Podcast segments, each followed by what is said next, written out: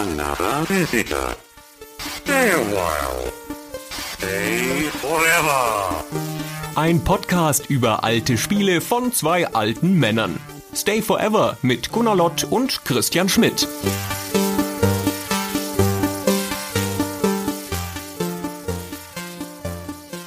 Hallo, liebe Hörer von Stay Forever. Wir sprechen heute über eine Folge, auf die ich mich lange, lange, lange gefreut habe. Und um dieses Thema angemessen zu besprechen, brauche ich an meiner Seite natürlich einen der größten lebenden Ultima-Experten der Welt.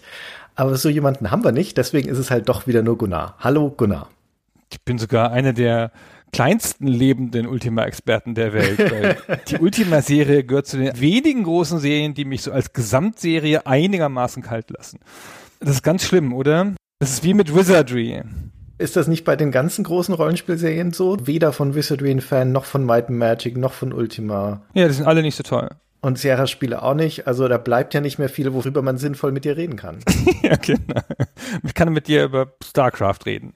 Ja, ja, das haben wir zum Glück schon hinter uns. Das haben wir schon. Dann müssen wir es nochmal machen. War es denn schlimm für dich, dass jetzt wieder ein Ultima-Spiel gewählt wurde?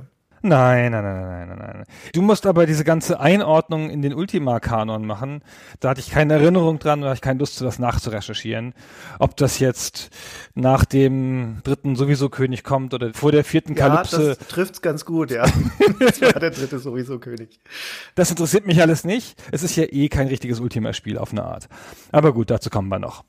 Ja, okay, gut da haben wir einiges zu besprechen. Auf jeden Fall wieder vorweggeschickt, es war eine Patreon-Hörerwahl. Wir haben zur Auswahl gestellt die gesamte Ultima-Serie von Ultima 1 bis Ultima 9 inklusive diverse Ableger und haben die Hörer gefragt, welche wir besprechen sollen. Ultima 7 hatten wir schon.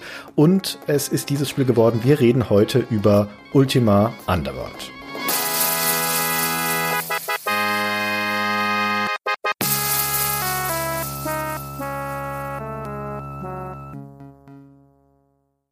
Ein großer Fanfavorit. Ja, ein großer Fanfavorit. Es war nicht so verwunderlich, dass es kommt, glaube ich. Und ich habe mich, wie gesagt, sehr gefreut darüber, obwohl es kein Teil der Hauptserie ist. Also es ordnet sich natürlich schon in diesen Ultima Kosmos ein, aber es ist gemeinsam mit dem zweiten Teil, der dann noch kam, eine Mini-Ablegerserie, wenn man so möchte. Und in vieler Hinsicht eine super interessante. Also von den Spin-offs, die Ultima so hervorgebracht hat, ist es mit Ultima Online zusammen mit Sicherheit das Interessanteste. Ja, das ist ja richtig. Es gibt ja nicht so viel gelungene Ultima-Spin-offs. Ja, kann man auch wieder drüber streiten. Du weißt ja, dass ich auch ein Fan von den Worlds of Ultima bin, aber da gibt's ja eine zweite Reihe darüber.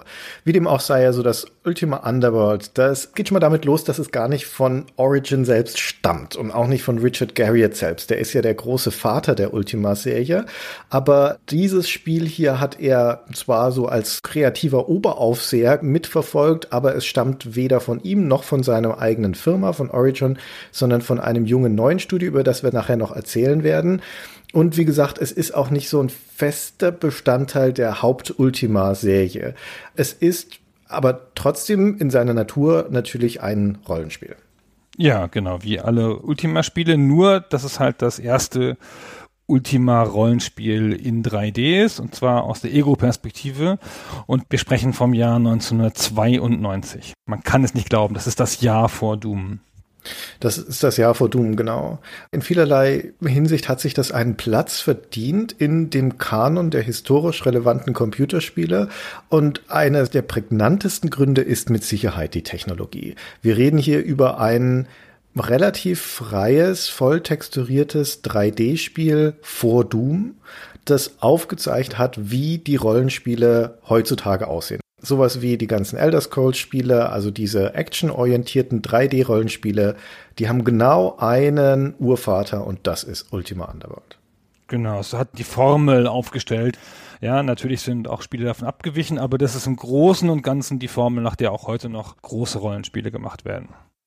Worum geht's in Ultima Underworld? Wie würdest du, der frei von irgendwelcher Lore-Last und sowas an die Ultima-Serie rangeht, wie würdest du beschreiben, was man so macht in dem Spiel? Ich würde sagen, das ist ein Spiel, das sich große Mühe gibt, eine überzeugende Erklärung zu finden, warum man in den Untergrund muss und dabei scheitert. also es scheitert an der Erklärung oder? An der Erklärung, genau. Okay. Ich habe so eine mittelgute Erinnerung an damals. Da habe ich es gespielt, aber nie durch, so 92, 93 rum. Und habe es dann jetzt nochmal wieder gespielt. Und die Faszination des Spiels erschließt sich auch heute noch ganz gut, aber die Faszination des Intros erschließt sich gerade genau null. Eieiei.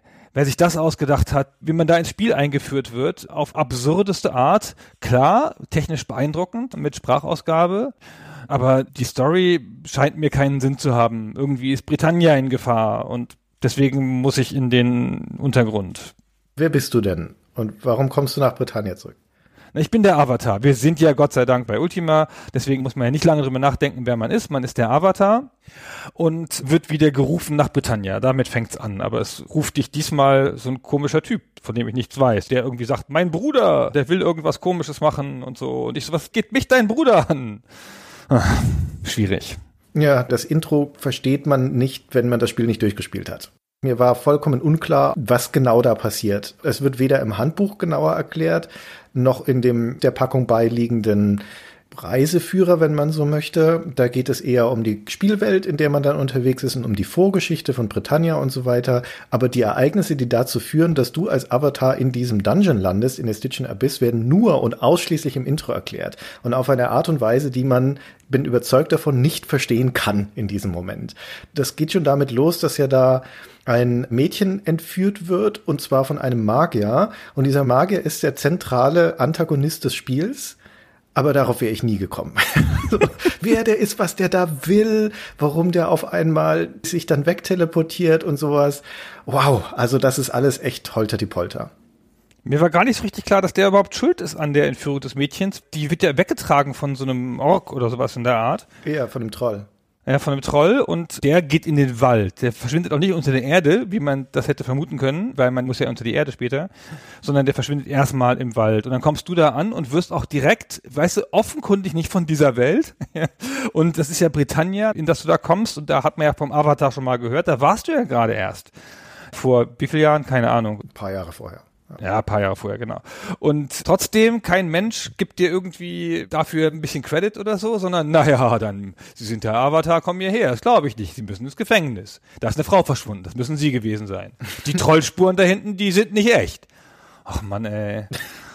Das ist diese klassische Situation, die du auch in anderen Ultimas hast, dass du da nach längerer Abwesenheit wiederkommst als Avatar. Du reist ja immer von der Erde in diese Fantasiewelt und auf einmal ist dann ein Typ da, der sagt, hey, ich bin der Avatar und das bezweifeln natürlich immer alle. Nicht zu Unrecht, um ehrlich zu sein. Und so ist es hier auch. Wir können ja einmal ganz kurz in einen Ausschnitt aus diesem Intro reinhören, weil wie du schon sagtest, Sprachausgabe vor Ultima 7. Ultima Underworld kommt vor Ultima 7 und hat Sprachausgabe im Intro. Das war damals ziemlich neu. Und da hört man jetzt dann sprechen, kurz am Anfang den Richard Garriott, der einer der Sprecher tatsächlich ist, nämlich der Erzähler in diesem Intro, und dann den Baron Almeric, der der Herrscher auf dieser Insel ist, auf der man angekommen ist, auf der Isle of the Avatar, und der im Prinzip sagt, okay, Avatar, beweise mir, dass du der Avatar bist, indem du aus diesem Gefängnis wieder entkommst, ja, und meine Tochter rettest, kurz gesagt. So klingt das. You explain that you are the Avatar and that you are innocent. Whether thou speak truth or falsehood, I cannot say. Stories tell of the coming of the Avatar, but years have passed since he visited here. If thou art truly the Avatar, then perhaps thou canst offer hope. None here can survive the Stygian abyss and rescue Ariel. My mind is set. Corwin shall take thee to the abyss. Return here with my daughter, and thy innocence shall be proven. If thou dost not return, Avatar, then thy lies shall have brought thee low.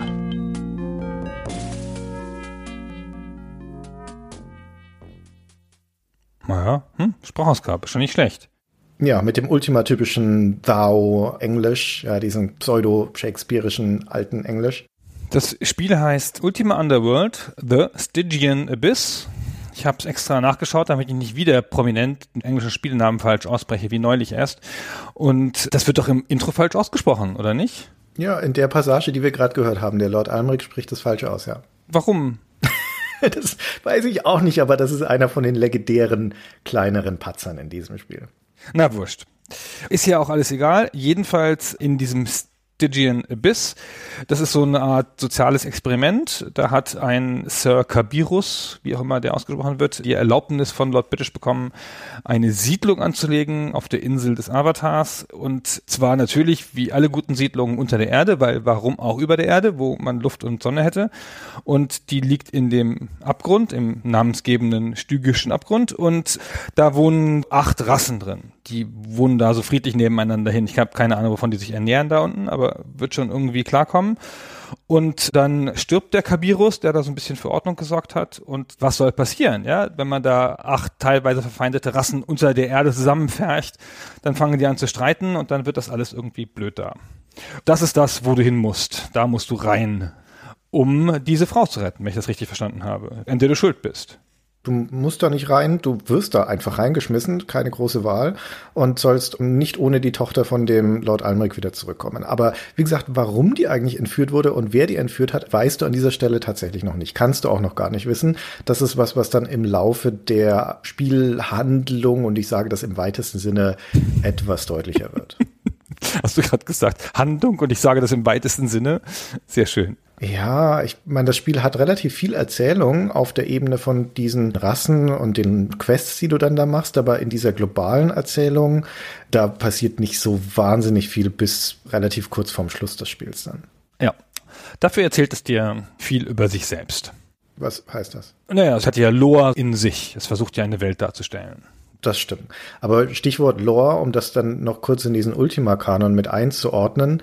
Dieser stygische Abgrund des Stygian Abyss ist eigentlich eines der großen Hauptdungeons in der Ultima-Welt. Die ist ja konstant über weite Teile der Spiele. Also seit Ultima 4 ist das weitgehend das gleiche Land, Britannia.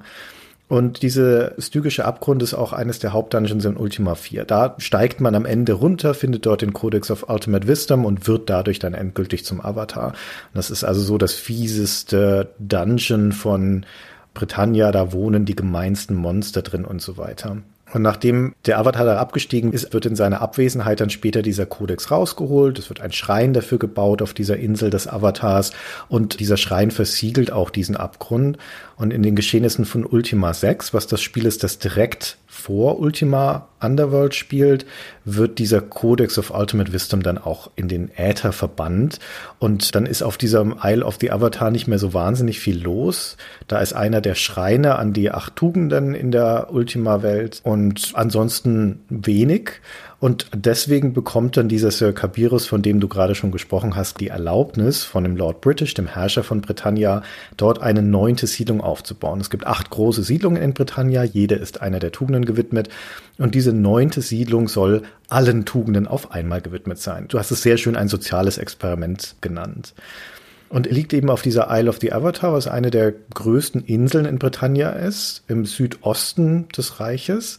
In Ultima Underworld ist da offensichtlich dann nicht nur diese Siedlung von dem Sir Kabirus, sondern auch noch mindestens eine Festung obendrauf, wo eben dieser Lord Almric lebt. Es gibt also da eine Siedlung an der Oberfläche und eben dieses Stygian Abyss, diese Siedlung in diesem ehemaligen Dungeon.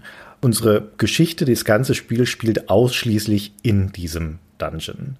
Wir sind hier zeitlich angesiedelt, also kurz nach Ultima 6 und vor Ultima 7. Und die Ultima-Geschichte ist ja eingeteilt in drei große Zeitalter. Das Age of Darkness, dann das Age of Enlightenment, das endet mit Ultima 6. Und es beginnt dann mit Ultima 7, das Age of Armageddon, wo der Guardian als neuer Antagonist auftaucht.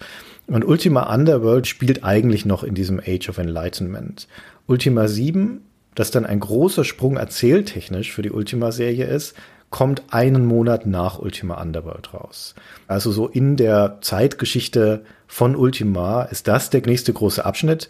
So spielinhaltlich und technisch ist allerdings Ultima Underworld der viel größere Wurf. ja, genau. Haben es gerade noch geschafft, vor Ultima 7 rauszukommen, sonst wären sie lore-technisch ganz schön am Arsch gewesen. ja, das stimmt. Und das war ja auch ein Problem, dass es so nah an Ultima 7 lag. Das hatte niemand beabsichtigt, aber dazu kommen wir noch, wenn wir ein bisschen auf die Herstellungsgeschichte eingehen. Noch eine Frage. Ich habe ja den Teil, wo du schon mal im Abyss warst, Ultima, was weiß ich, 5, 6, 7? 4. 4, genau, nicht gespielt. Erkennt man da irgendwas wieder? Irgendeinen Eingang, irgendwelche Sachen? Nee, ne? Das ist einfach jetzt, der Dungeon ist leer gefegt und neu besiedelt. Genau, so kann man das sagen, ja. Ah, okay. So, und der Dungeon hat einen Haufen Ebenen. Acht. Genau, und die Packung zeigt einem das auch schon sehr schön, weil in der Packung liegt gleich mal eine Papierkarte, ein Plan des ersten Levels, damit man da erstmal reinkommt. Und da kriegt man schon so ein Gefühl dafür, wie das so aufgeteilt ist und wie groß diese Sachen so sind. Und es ist auch so eine Art Querschnitt durch den Dungeon zu sehen. Der ist nicht sehr nützlich, aber damit hat man schon mal ein Gefühl, wie tief es hier reingeht. Gibt einem ein ganz gutes Gefühl. Von seiner grundsätzlichen Aufmache und Machart sieht es erstmal aus wie ein ziemlich klassischer Dungeon Crawl. Wir haben ja hier bei Stay Forever schon mal über Dungeon Master gesprochen, was die Blaupause für diese Dungeon Crawls oder Rollenspiele aus der Ego-Perspektive ist. Und das war auch für die Entstehung von Ultima Underworld eines der wesentlichen Vorbilder. Ich meine, das gab es in der Ultima-Serie vorher auch schon. Das hatte ja bis zu Teil 5 auch Dungeons aus der Ego-Perspektive, aus so einer Ich-Perspektive, in der man reingeguckt hat, wie bei Wizardry auch und bei Might Magic auch. Das ist also jetzt ja bei weitem nichts Neues in der Rollenspielwelt. Und hier sieht es auch erstmal so aus, als ob du da halt im Wesentlichen das ganze Spiel damit verbringst, tiefer und tiefer in ein Dungeon reinzusteigen und dabei Monster umzuhauen und dann wird deine Party aufsteigen. Nur, dass hier einige Dinge anders sind, nämlich zum Beispiel schon mal, dass es keine Party gibt, also keine Begleiter, anders als in den vorherigen Teilen der Ultima-Serie. Und vor allen Dingen, dass das Ganze nicht mehr diesem strengen Raster folgt, dass man sich Feld für Feld weiter bewegt, sondern hier ist es eine freie, in Echtzeit begehbare 3D-Welt. Und das ist ja die eigentliche Sensation. Nochmal zur Erinnerung, wir sind im Jahr 1992. Das letzte Ultima davor war Ultima 6 in dieser schrägen Draufsicht. 1991 kamen die beiden Eye of the Beholder Spiele von Westwood und Might Magic 3 gab es 1991 davor. Und das von dir eben genannte Dungeon Master ist schon ein paar Jahre her. Das kam 1987. Und jetzt kommt dieses Spiel und man denkt so, na ja, das ist ja so wie die anderen und das ist aber auch ganz anders, nicht nur von der Art der Darstellung und von der Grafik und durch die Tatsache, dass es jetzt eine freie Umgebung ist, dass wir gleich noch ein bisschen mehr beschreiben müssen, sondern auch von der Tatsache, dass es diese Spielformel abändert. Es ist nämlich nicht so ein klassisches, so wie Dungeon Master, so Falle auf Falle, auf Monster auf Monster, sondern es versucht unter der Erde dieses soziale Experiment zu zeigen, diese Völker, die da leben, als Bewohner zu zeigen und weniger so als platzierte Monster, die nach bestimmten Regeln dich angreifen. Aber erstmal muss man natürlich sagen, die ersten Sekunden, wenn man da das erste Mal in dieser Welt ist, das ist jetzt heute möglicherweise nicht mehr so nachvollziehbar, aber das war in dem Jahr vor Doom ein schieres Wunder. Ja, das Spiel präsentiert sich relativ typisch für die damalige Zeit mit so einer Aufteilung, wo du viel Interface hast, also einen Rahmen mit lauter Knöpfen, mit einem Textfeld unten, wo Statusmeldungen durchlaufen und Beschreibungen von Sachen, die du gerade siehst. Auf der rechten Seite ist dann groß eingeblendet die Anziehpuppe von deinem Charakter, wo man Gegenstände drauflegen kann und dein Inventar darunter und so weiter. Und das alles rahmt die eigentliche Spielgrafik ein, die vielleicht ein Drittel des Bildschirms einnimmt ungefähr, maximal, oder? Ja, unter 50 Prozent. Und da schaust du dann tatsächlich in diese eigentliche Spielwelt hinein, also in diesem Fall in dieses Dungeon. Und von vornherein, also auch wenn die Eingangssituation ganz ähnlich ist wie Dungeon Master oder Eye of the Beholder, hinter dir die Eingangstür, vor dir ein dunkler Gang, der jetzt reinführt in dieses dunkle Unbekannte. Aber das sieht von vornherein anders aus, weil das keine geraden Wände sind. das ist das allererste, sondern du blickst da direkt in einer Nische mit zum Vorsprung und mit leicht erhöhtem Boden. Das ist noch dunkel am Anfang, da liegen schon die ersten ersten Gegenstände rum, einen Sack und sowas. Du musst also erstmal deine erste Fackel finden und anzünden, bevor du dann tiefer reingehen kannst. Aber es wird dann sofort klar, allein schon dadurch, dass dein Mauszeiger, wenn du den über die Spielgrafik führst, über dieses Fenster, dieses Guckloch in die Welt, dass der unterschiedliche Pfeile annimmt dann, wo du dich hinbewegen kannst. Und sobald du das benutzt, bewegst du dich in Echtzeit durch diese Welt. Also nicht schrittweise in dem Sinne wie bei den rundenbasierten Spielen, sondern halt flüssig, wie in einem 3D-Spiel, in einem 3D-Shooter. Und das durch eine Welt, die also wie gesagt nicht durch rechte Winkel und eckige Gänge definiert ist, sondern durch eine vergleichsweise, vergleichsweise natürlichere Geometrie. Also natürliche Geometrie ist natürlich immer ein großes Wort in Dungeons. ja. Und es hat natürlich eine Dungeon-Architektur, das heißt, du bist immer oben limitiert von einer Decke, die du siehst, die mal näher dran ist und mal weiter weg. Aber du hast da Momente und schon relativ früh in den ersten zwei, drei Levels, wo du in so große Kavernen kommst, wo du das Ende nicht sehen kannst, auch mit einer Fackel nicht, wo du Abhänge runtergehst. Das Spiel hat keine Treppen, aber es bewegt dich über Ebenen. Du kannst halt so ein bisschen hoch und runter hüpfen, du kannst auch hoch und runter gucken und du kannst abhängen, hoch und runter gehen. Das heißt, wenn eine Ebene tiefer liegt als die, auf der du gerade stehst, dann führt meistens so eine Art Rampe darunter, manchmal so um Ecken rum. Und das ist unglaublich unglaublich damals. Also die 3D-Grafik ist vergleichsweise zu Doom später halt langsam, also ist auch ein ruhigeres Spiel. Es hat nicht diese irrsinnige Ego-Shooter-Schnelligkeit. Dafür ist die Bewegung viel feiner und ganz anders kontrollierbar, weil du ja in verschiedene Richtungen gucken kannst. Und du bist ziemlich drin. Und das ist ein bisschen, finde ich, das, was es so so abhebt von allen Rollenspielen bis dahin und wo es es auch nah an den Ego-Shooter bringt. Die Rollenspiele sind schon immer so Spiele, wo es halt sehr um das System geht, wo du halt da sitzt und dir an deinem Bart kraulst und denkst so, naja, hm, okay, der Barde schlägt jetzt auf den Ork und derweil greift dann den Drachen an und wenn ich das jetzt gleich habe, zwei Level noch aufgestiegen, dann kann ich das verfluchte Schwert benutzen. Also Spiele, die dich in der Tendenz im Kopf beschäftigen, die deine Intelligenz fordern oder deine Plan planerischen Fähigkeiten. Und dieses Rollenspiel noch viel, viel, viel stärker als Dungeon Master so nimmt dich und setzt dich in diese Welt. Und das ist ja auch ihr Anspruch. Du sollst dich halt fühlen, als seist du in einem Dungeon. Das gelingt ihnen. Ja, das gelingt ihnen. Wenn man das mit Dungeon Master oder Might and Magic oder Wizardry oder Bard's Tale und so weiter Vergleich die verkopftere Spiele sind, wie du das gerade schon beschrieben hast, und wo die Herausforderung auch eine sehr kampflastige häufig ist und die Kämpfe dann in sich auch so taktische und logische Herausforderungen sind, wie bezwinge ich die folgenden Monster und so weiter, also wo du dir den Fortschritt erarbeitest, funktioniert Ultima Underworld in der Hinsicht doch deutlich anders. Das ist in allererster Linie ein Erkundungsspiel. Die ganze Welt ist auch darauf gebaut, dass du sie entdecken kannst. Es gibt weite Abschnitte dieser Spielwelt, in denen keine unmittelbare Bedrohung herrscht, auch weil da durchaus häufiger mal Leute drin sind, entweder Leute von diesen Fraktionen, die man da treffen kann, oder auch Monster, die dich nicht angreifen, weil sie nicht zwangsläufig feindselig sein müssen. Auch Ratten, ja, so ein Standardgegner am Anfang, die dich meistens angreifen, aber halt nicht immer, weil es auch welche gibt, die haben gerade irgendwas anderes vor. Das heißt, diese Herausforderung, die sich durch irgendwelche Konfrontationen ergibt, rückt in den Hintergrund. Und die eigentliche Herausforderung ist das Entdecken dieser Welt und dem, was sie zu bieten hat. Und das ist einiges.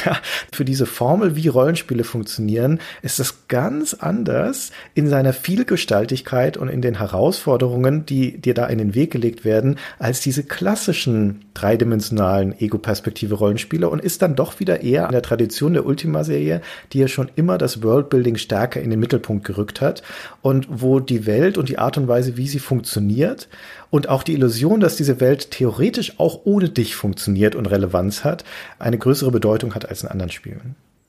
Das ist hier ganz stark. Also wenn man es mit Dungeon Master vergleicht, das ist wie so ein Brettspiel, das du gegen den Computer spielst und der Computer hat sich genau überlegt, was passiert. Da an der Stelle liegt das und da an der Stelle liegt das und so. In Spielen wie Dungeon Master, aber auch mit den meisten anderen Spielen dieser Art, gehst du ja einen vorgefertigten Weg lang dem musst du lang gehen und wie du schon gesagt hast, schaltest du den nach und nach frei. Ja, wenn du das Torrätsel löst, dann kommst du in den Level weiter oder so. Und hier führt dich das Spiel gar nicht so stark. Du kannst das frei erkunden und du kannst auch dabei echte Fehler machen. Ich bin einfach mal am Anfang drauf losgegangen, durch den ersten Level getappt, habe gar nicht groß auf die Karte geguckt, habe einfach nur mal so blind durch die Gegend gelaufen, dann bin ich irgendwo runtergefallen, dann war ich im Wasser, dann bin ich an ein Tor gekommen, von dem ich nicht wusste, wo es hinführt, und dann war ich in Level 3. Ohne in Level 2 irgendwas gemacht zu haben, meine ganze Karte von Level 2 war noch nicht aufgedeckt. und in Level 1 hatte ich alle sinnvollen Sachen nicht gemacht. Ich hatte da überhaupt nichts zu suchen in Level 3 und musste dann wieder zurück natürlich. Das ist einfach so passiert, weil das Spiel dir erlaubt, auch einfach dämliche Entscheidungen zu treffen und in die falsche Richtung zu gehen.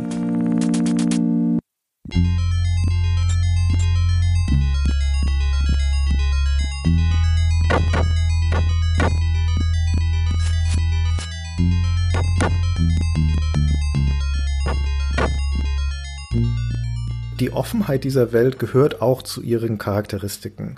Es wird ja immer schnell so das Wort von der Open World geführt heutzutage. Das ist Ultima Underworld in dem Sinne eigentlich nicht. Aber es hat die Eigenschaft, dass du verschiedene Möglichkeiten hast, in der Welt voranzukommen und dass es auch notwendig und sinnvoll ist, wieder zurückzugehen an Orte, in denen du vorher schon warst. Zum einen, weil durch Fortschritte, die du in der Spielwelt machst, durch neue Talente, die du erwirbst oder Gegenstände, die du bekommst, Orte zugänglich werden für dich, die am Anfang unzugänglich waren, weil du teilweise auch erst dann Gegner bezwingen kannst in den höheren Levels, also den oberen Levels, die für dich unbezwingbar sind, bevor du nicht stärker geworden bist und weil es auch verschiedene Wege gibt, von Level zu Level zu kommen. Das ist nicht so kanalisiert, dass jedes Level einen Eingang, einen Ausgang hätte, sondern in den allermeisten Levels sind es drei oder vier Ausgänge oder teilweise sogar noch mehr. Das heißt, du kannst an unterschiedlichen Stellen nach oben und nach unten gehen, ohne dass das ein logischer Abschluss für das Spiel wäre. Weißt du, so ein Kapitelübergang, jetzt habe ich eine Sache erledigt, jetzt kommt die nächste so ist das nicht. Dieses Hoch- und Runtergehen ist so ein Proforma-Stritt in Ultima Underworld, den man immer mal wieder macht. Dann geht man mal wieder hoch, dann geht man mal wieder runter, ohne dass das jetzt zwangsläufig ein großer Abschnitt wäre. Ja, das stimmt. Das Spiel versucht schon, du hast es schon gesagt, so ein bisschen eine Welt zu simulieren. Es arbeitet auch mit diesen Fraktionen. Die ersten beiden, die du triffst, sind die grünen und die grauen Goblins. Die wohnen halt im ersten Level und das erste, was passiert ist, wenn du die Grauen triffst, dann fragt er, sag mal, warst du schon bei den grünen Goblins? Was ist da mit denen? Du hast so ein ganz einfaches Dialogsystem. Das Spiel nennt das ein Sophisticated Dialogue System auf der Packung, aber es ist im Wesentlichen ein Multiple-Choice-basiertes Dialogsystem. Und dann hast du eine von drei Möglichkeiten zu antworten. Und wenn du dann die erste nimmst, die halt ist, ja, ich komme gerade von den grünen Goblins, dann redet er nicht mehr mit dir. Die grünen Goblins sind nämlich die Feinde. Das findest du dann so raus auf diese Art, falls du es bis dahin noch nicht rausgefunden hast. Und dann gehst du nochmal hin und dann sagt er, bist du immer noch für die grünen Goblins? Und dann sagst du, nee, ich hab's mir überlegt, eigentlich finde ich sie doch doof. Und dann so, ha, ja, voll, ja, finde ich auch. ja, wir grauen Goblins, war. Und dann kannst du mit ihm reden und dann geben sie dir einen Hinweis und so weiter und so fort. Kannst aber auch zuerst zu den grünen Goblins gehen. Und es gibt so eine Reihe von Momenten, wenn man das Spiel nicht kennt oder wie ich nicht mehr so gut in Erinnerung hat, wo man Überraschungen erlebt, weil man das aus Spielen in der Zeit nicht gewohnt ist. Also man trifft das erstmal Goblins und kämpft auch gegen die und dann trifft man das erste Mal auf einen Goblin, der mit einem redet. Ohne dass das Spiel dir da irgendwie noch einen großen Clou gibt, grafisch oder so. Ja, der steht halt rum und greift dir nicht an. Das ist dein einziger Clou, dass du jetzt mal das Sprechensymbol nehmen solltest. Und das ändert ja total viel. Du kannst ja auch gleich mit denen handeln. Die haben so ein kleines Handelssystem zusätzlich zum Dialogsystem. Oder ein anderer Moment, der mich wirklich nochmal gepackt hat, ich hatte als erste Waffe einen Dolch gefunden und habe dann eine Axt gefunden und dachte so, na, eine Axt. Für mich ja schon ziemlich stark. Und dann habe ich gegen irgendein doofes Monster gekämpft und es verjagt. Die laufen auch immer weg, die Biester. Das kann ich leiden, ey, wenn in Spielen die Monster weglaufen, so ein Scheiß. Und dann nehme ich die Axt in die Hand und so wie in frühen Ego-Shootern sieht man halt die Axt dann in der Hand. Die ragt dann ja in das Bild rein. Und dann gehe ich mit dieser Axt in der Hand rum und dann kommt man eine Tür, die verschlossen ist. Und dann denke ich, na ja, mein, ne? Ist ja eine verschlossene Tür aus Holz. Ja, da hau ich mal drauf. Krack. Hm, schlägt. Und dann hau ich nochmal drauf und nochmal drauf. Dann klicke ich auf die Tür, dann steht da Badly Damaged Door. Und ich so, das kann man einschlagen. Ach, ist das schön. Ach nein, ich habe ja eine Axt und eine Tür. Ach, ich bin so ein Genie, dass ich diese beiden Sachen zusammengebracht habe. Und dann kann man diese Tür einschlagen. Und das ist jetzt zu der Zeit auch nicht selbstverständlich gewesen. Nicht, dass es solche Systeme nicht schon gäbe, ja, oder nicht geben könnte zu der Zeit. Aber die versuchen, die Welt schon sehr realistisch zu bauen. Also dieser Realismus von dieser Welt, der lässt sich, glaube ich, so kondensieren in dieser Überlegung, die dem Spiel zugrunde legt, wie ein Dungeon funktionieren würde und wie man selbst in einem Dungeon funktionieren würde, wenn man das einigermaßen realistisch betrachten würde.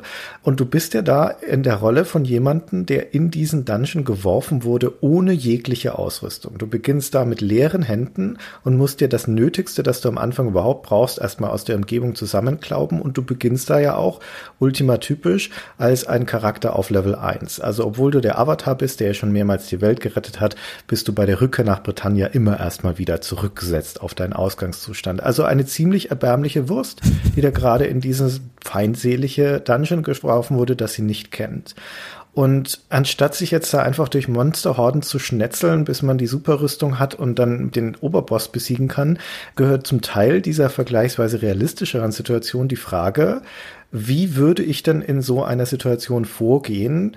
Und dazu gehört zum Beispiel, dass du eben nicht alles umhaust, sondern dass es da durchaus Leute gibt, die du als Verbündete begreifen kannst, wie diese Goblins. Die sind nicht nett, ja, die sind jetzt nicht irgendwie deine Freunde, aber sie wollen dir zumindest nicht die Rübe einhauen. Und deswegen gibt es die Möglichkeit, dass du von ihnen erstmal zum Beispiel Informationen einholst. Die sind ja allein auf deiner Karte schon so eine Art Marker. Du hast das Gebiet der grünen Goblins, du hast das Gebiet der grauen Goblins. Du weißt, wo die sind, die sind auf deiner Karte eingezeichnet. Das sind auch so Fixpunkte, die dir helfen, die Welt besser zu begreifen. Die wissen was über die Welt. Die erzählen dir ein bisschen was über die Welt. Die haben Gegenstände dabei und sind bereit, die zu tauschen. Meistens was zu essen oder eine einfache Waffe oder sowas. Und dann kannst du ihm irgendwas im Gegenzug anbieten. Und dann mal schauen, ob er das will oder nicht. Dann wird nachverhandelt etc. Das ist ein Teil von diesem Ansatz, der hilft, dir die Welt auf unterschiedliche Art und Weisen zu erschließen. Und vor allen Dingen ist da ein ganz wesentliches Designprinzip dahinter, nämlich die Tatsache, dass es unterschiedliche Möglichkeiten geben muss, Situationen zu bewältigen. Und wir können schon mal vorweg schicken, dass einer der Beteiligten an diesem Spiel der Warren Spector war. Großer Name in der Branche. Der ist vor allen Dingen noch viel bekannter später durch Deus Ex geworden. Haben wir auch schon drüber gesprochen. Und Deus Ex ist ja gemeinhin eines der Spiele, das dafür bewundert wird, dass es für jede Situation im Spiel unterschiedliche Möglichkeiten gibt, sie zu lösen. Das kommt aber nicht von ungefähr, sondern dass das ein Gedanke ist, der sich durch das Schaffen von Warren Spector zieht, zieht man schon vorher, unter anderem in Ultima Underworld, wo genau das auch drin steckt. Und um wieder auf dein Türeinschlagen zu kommen, so eine Situation wie eine versperrte Tür lässt sich in Ultima Underworld auf verschiedenste Arten und Weisen lösen, abhängig davon, was dir als Ressourcen zur Verfügung steht. Also auch was für Talente du deinem Charakter gegeben hast. Du kannst für so eine Tür einfach den passenden Schlüssel finden, wenn es einen gibt. Du kannst das Schloss knacken, wenn du einen Dietrich hast. Du kannst, wenn du magisch begabt bist, einen Öffnungszauber öffnen oder du kannst sie einfach einschlagen, wenn alle Stricke reißen, so wie du es gerade beschrieben hast. Und so ähnliche Möglichkeiten gibt es für die unterschiedlichsten Fälle, wie zum Beispiel, dass Gegenstände, die nützlich sind, dass du die finden kannst, du kannst sie teilweise herbeizaubern, zum Beispiel Nahrung, du kannst sie eintauschen, wenn du ein gutes Handelstalent hast und so weiter. Es gibt fast nichts im Spiel, was nicht mehrere Lösungsansätze hätte. Du brauchst das auch grundsätzlich, weil du hast ja durch diese Freiheit in dieser Welt die Möglichkeit, dir Sachen kaputt zu machen oder zu verhauen. Ich erinnere mich nicht mehr ganz genau dran, aber ein Freund von mir hat, glaube ich, im Einser oder im Zweier irgendeinen Questgiver getötet, also einen verbündeten Charakter und konnte dann nicht mehr weiterspielen. Wenn du jetzt zum Beispiel, wir haben jetzt schon mal die Goblins als Fraktion genannt, aber wenn du so eine Fraktion halt kennenlernst und brauchst von denen was und greifst sie aber an und verstreitest dich mit denen, dann kann das ja üble Folgen haben. Das heißt, das Spiel muss dir versuchen, alternative Lösungswege anzubieten, damit du es auf deine Art spielen kannst. Das ist inhärent, finde ich, in dieser Art Spiel, das halt so eine Simulation ist. Wenn die Simulation zu eng ist, dann funktioniert das nicht mehr. Ja, aber es ist ja nicht unbedingt gesagt, dass ein Spiel eine Simulation sein muss. Ja, ein klassisches Rollenspiel ist ja keine Simulation, sondern das ist die Umsetzung von einem mehr oder weniger rigiden Regelwerk, das häufig kampfbasiert ist und progressionsbasiert ist. Und ob das jetzt in einem Dungeon stattfindet oder auf einer Raumstation oder in einer mittelalterlichen Stadt oder sowas, ist erstmal relativ egal. Bei Ultima Underworld ist die Welt und die Art und Weise, wie sie gebaut ist, ist das Zentrum des ganzen Spiels. Und alles andere ist Mittel zum Zweck. Du hast hier natürlich immer noch ein Rollenspielsystem. Eine eines, das auch sehr speziell auf diese Situation angepasst ist, in der du dich befindest. Aber grundsätzlich kannst du dich durch diese Welt auf unterschiedliche Art und Weisen bewegen. Du kannst Situationen mit Magie lösen, mit Heimlichkeit lösen, mit Kampf lösen, mit Diplomatie lösen, wie auch immer. Das klingt jetzt vielleicht etwas größer, als es das im Spiel eigentlich ist. Wir reden ja immer noch über ein mechanisch vergleichsweise rigides Spiel, aber für die Zeit und für diese Art von Spiel ist das schon eine erstaunliche Handlungsbreite. Auch in Detailsystemen, zum Beispiel die ersten Waffen, die du findest. Na, wenn du in dieses Dungeon so reingehst, dann ist in diesem ersten Sack ein Dolch drin, der ist schon in einem abgenutzten Zustand. Und du findest erstmal hauptsächlich natürlich schlechte Waffen, die in ziemlich miesem Zustand sind, denn es gibt ein Zustandssystem für deine Ausrüstung. Und diese Waffen nutzen sich einfach ab. Wenn man so wie du mit einer Axt einprügelt auf die Tür, dann ist die in 0, nix ein stumpfer Klumpen, weil die halt abgenutzt wird dadurch. Und dieses Ausrüstungsmanagement im Sinne von, ja, was mache ich, wenn die Qualität meiner Ausrüstung so langsam verfällt, ist auch ein taktisches Element. Und es gibt eine Reihe von Dingen, die du tun kannst in dem Fall. Du kannst deine Waffen einfach austauschen. Ja, findest vielleicht neue oder du tauscht bei irgendjemandem eine Waffe gegen eine andere ein. Oder du lässt sie reparieren. Es gibt einen Schmied im Spiel, der gegen Geld deine Waffen repariert. Oder du reparierst sie selbst, wenn du das entsprechende Talent hast. Oder du vermeidest die Abnutzung komplett, indem du deinen Waffenskill verbesserst.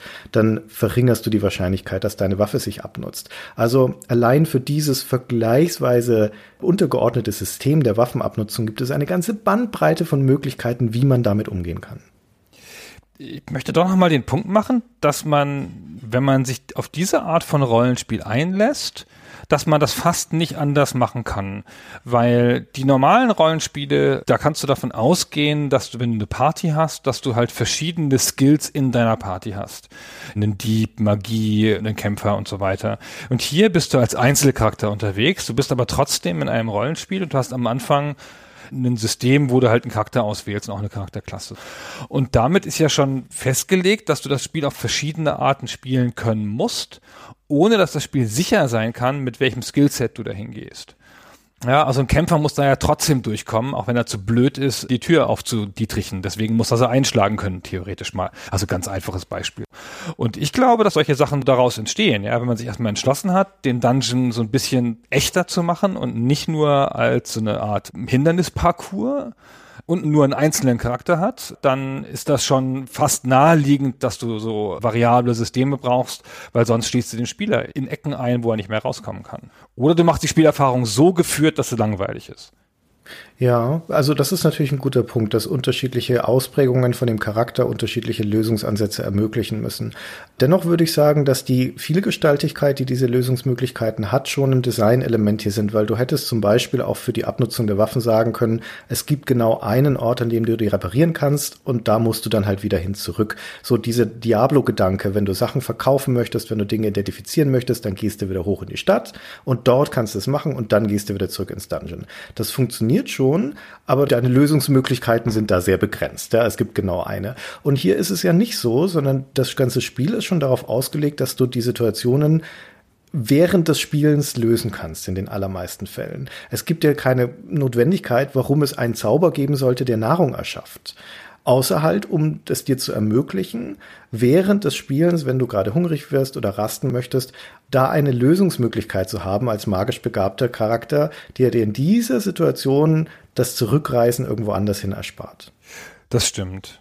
Du hast aber auch große Wege zurückzulegen in so einem 3D-Spiel und die Bewegung ist bei aller Liebe immer ein Tick mühsamer als in 2D-Spielen wir sind ja noch nicht in der Rasanz von einem Duke Nukem oder sonst irgendwas. Wir sind hier in einem relativ langsamen Rollenspiel, wo es nicht so leicht ist, sich zu orientieren.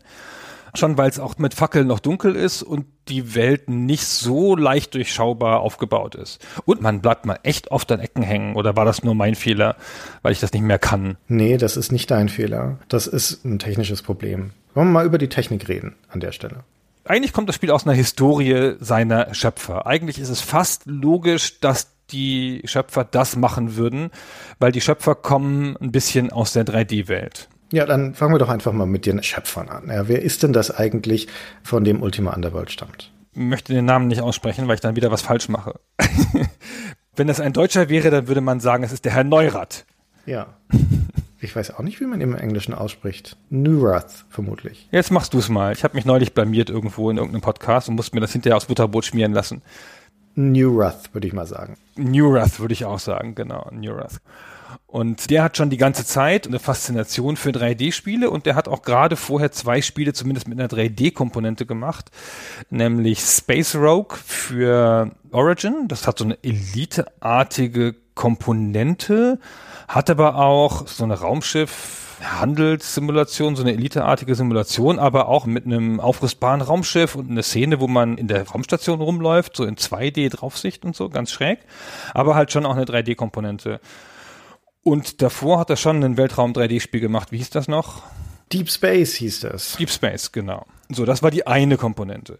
Und der war befreundet mit dem Herrn Lerner. Die haben also deutsche Namen da in einer Ostküste. Und der hat sich auch beschäftigt mit 3D-Spielen, der war so in Richtung Flugsimulation unterwegs. Mhm. Und die Flugsimulation relativ von Anfang an haben die ja 3D-Engines gehabt, halt um den Boden darzustellen und so.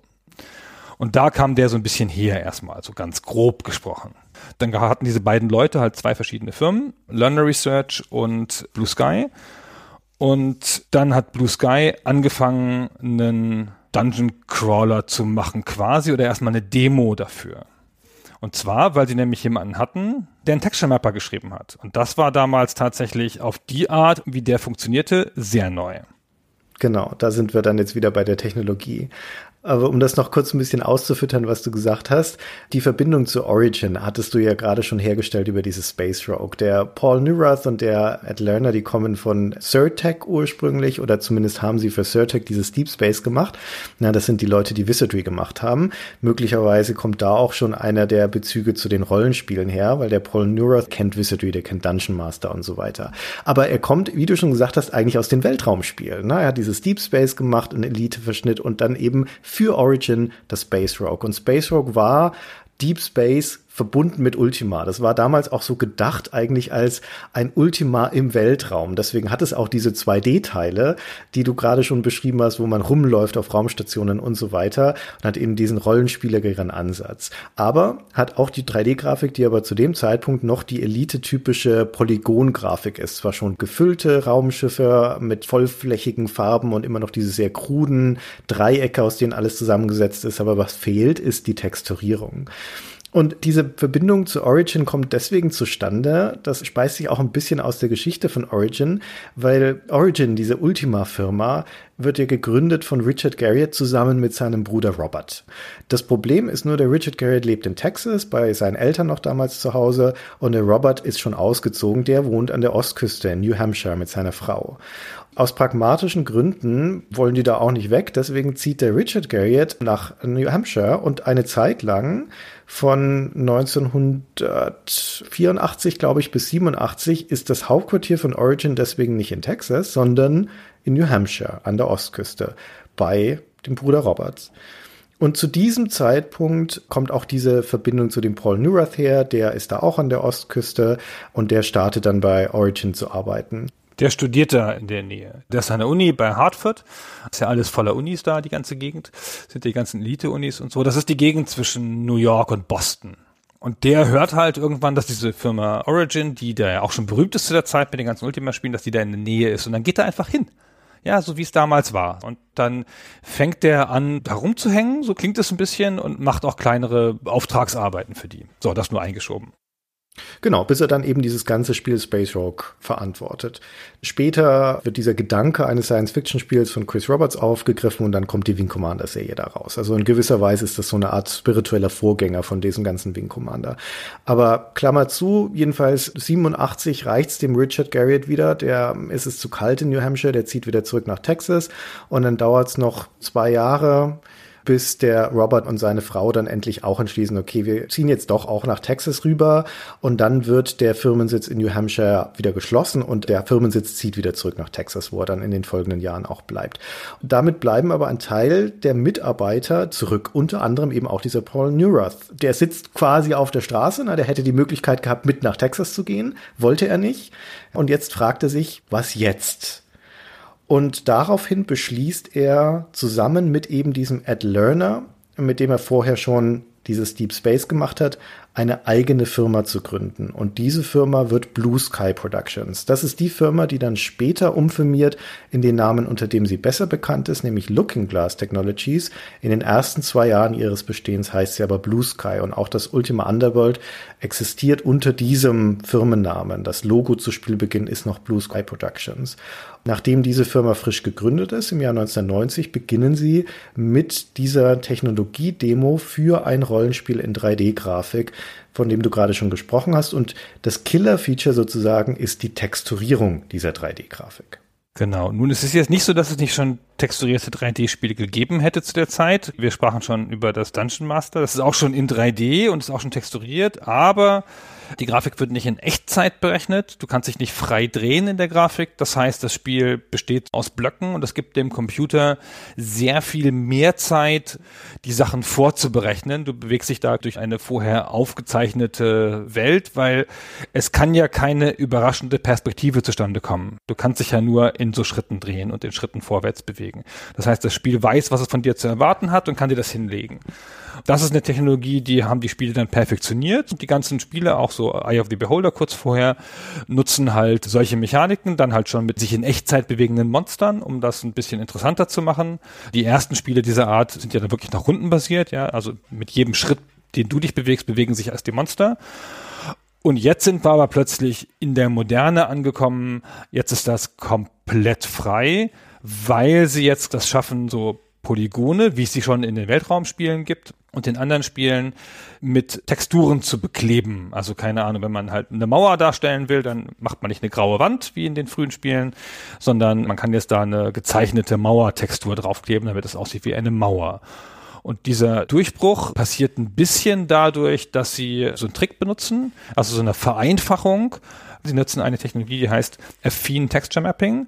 Und wenn ich das richtig verstehe, kann man das sozusagen für sich simulieren, wenn man sein Handy nimmt und da eine Zahl draufstehen hat, keine Ahnung, die Uhrzeit, ja, steht ja auf jedem Handy. Und dann kippt man das so von sich weg in den Raum, dass es so schräg liegt. Dann sieht man die Zahl ja flach und das Handy läuft dann so in der Perspektive hinten zu. Und bei dem Affine Texture Mapping ist es so, dass das, was drauf liegt, also die Zahl von dem Handy nicht verändert, die bleibt dann so stehen, aber die Polygone laufen in die Flucht zu. Und dadurch entsteht eine Illusion von Tiefe, die nicht ganz exakt ist. Und deswegen haben diese frühen Spiele, auch Ultima Underworld, so kleine Verzerrungen, wenn man durch die Welt geht diese texturierte Echtzeit-3D-Grafik zu schaffen in einem Spiel das ist damals so ein bisschen ein heiliger Gral. Wir sind hier an der Anfangszeit von der modernen 3D-Grafik sozusagen. Dieses ganze Polygonale, das gibt's schon lange. Das geht zurück auf die Vektorkonsolen, auf Battlezone, auf Elite und so weiter. Aber der technologische Fortschritt war im Wesentlichen im Laufe der Zeit, da einfach mehr von diesen Dreieck auf den Bildschirm zu bringen und sie zu füllen erstmal vollflächig und dann später auch noch schattiert, also mit so einem Gouraud-Shading oder Abstufungen. Aber der nächste große Schritt wären eben dieses Texture Mapping. Und wie das zu schaffen ist technologisch, das ist schon länger bekannt. Das Problem ist die Rechenpower. Und wir sind jetzt hier am Anfang der 90er ja auch bei einer Zeit, wo ein Umbruch stattfindet bei den Heimcomputern, nämlich von den klassischen Heimcomputern, C64, Amiga und so weiter hin zum PC. Und der PC ist dann in den 90ern ja für eine Zeit lang so die Killermaschine, weil der relativ schnelle Wachstumsrate in der Leistung hat. Und das überhaupt ermöglicht es erstmals, dass diese 3D-Grafik texturiert in einigermaßen annehmbarer Geschwindigkeit überhaupt darstellbar ist, weil Geschwindigkeit ist das Problem. Und es gibt in dieser Anfangszeit so eine Art technologischen Wettlauf. Die populärsten Protagonisten sind da neben eben dem Looking Glass It Software klassischerweise. Ne? Die schaffen ja mit Doom 1993 den großen Hit. Die sind aber vorher auch schon präsent mit ihrem Wolfenstein 3D zum Beispiel. Das erscheint zwei Monate nach Ultima Underworld. Aber auch It Software hat vorher schon im Jahr 1991 ein 3D-Spiel mit dem Catacomb 3D das auch schon texturierte Grafik benutzt. Aber nur für die Wände, nicht für die Decke und den Boden und vor allen Dingen auch wieder nur in diesem 90 Grad rechtwinkligen Kastendesign. Aber die Philosophien sind da unterschiedlich, denn während It Software auch mit Wolfenstein und auch später mit Doom den Schwerpunkt darauf legt, 3D-Grafik zu schaffen, die möglichst schnell und möglichst perfekt ist, die also nicht diese Verzerrungen hat, die du vorher beschrieben hast und dafür bereit ist, Kompromisse bei der Architektur einzugehen und bei der Texturierung von Decke und Böden und so weiter, ist die Designphilosophie bei Looking Glass auf der anderen Seite eine möglichst detaillierte Welt im Rahmen der damaligen Verhältnisse zu schaffen, um den Preis, dass die Darstellung der Texturen nicht hundertprozentig korrekt ist. Ja, genau. Also ich finde, das ist auch für beide Seiten der richtige Pfad, wo sich die Geschichte da trennt weil in dem Ego-Shooter, in diesem Wettbewerbsgenre, zu dem das später wird, ist natürlich dieses Tempo gefragt und der Versuch einer realistischen Darstellung im Sinne von einer gewissen Beweglichkeit der Kamera und so, das ist da noch nicht so wichtig. Eigentlich ist ja Doom-Spielen wie Schlittschuhfahren, ja, man fährt total schnell über diesen Boden und man ist nicht groß aufgehalten. Das bisschen Gespringe und so kommt halt nicht viel rum.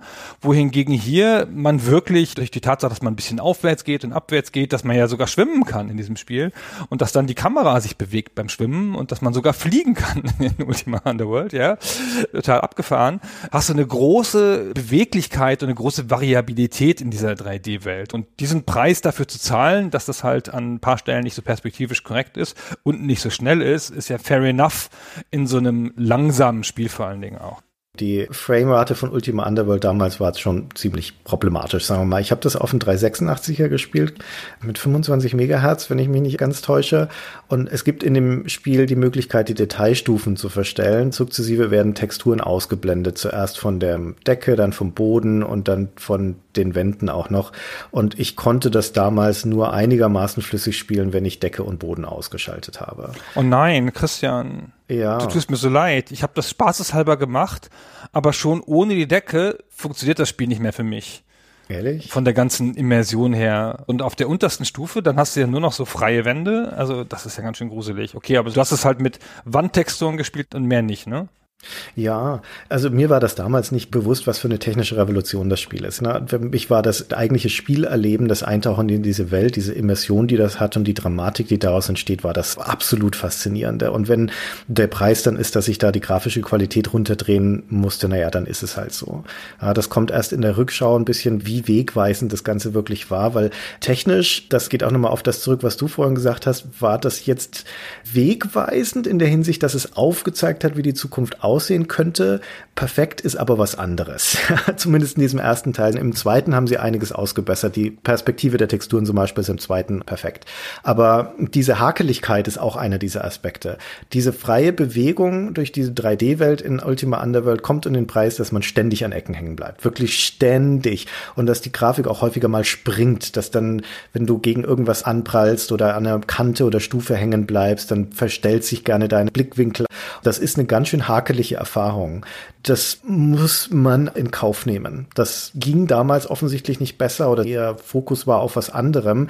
Wenn man das jetzt unbedarft spielt, dann kann einen das, glaube ich, ganz schnell ganz schön lästig werden. Ja, normalerweise navigiert man ja nicht mit ganz großer Eile durch die Welt. Und durch das Backtracking und so trifft man auch auf verschiedene Gegenden immer mal wieder und dann fängt man an, sich auszukennen und welche Ecken man vermeiden muss. Aber so enge Durchgänge, wo eine Tür hinterliegt und so, sind manchmal schon schwierig. Im Kampf ist es manchmal doof, weil da darf nichts schiefgehen, idealerweise. Die Kämpfe sind halt so, dass du in denen dich weit bewegst. Das sind im weitesten Sinne Nahkämpfe. Also es gibt noch Fernkämpfe, aber das ist schauderhaft. Das funktioniert nicht für mich jedenfalls.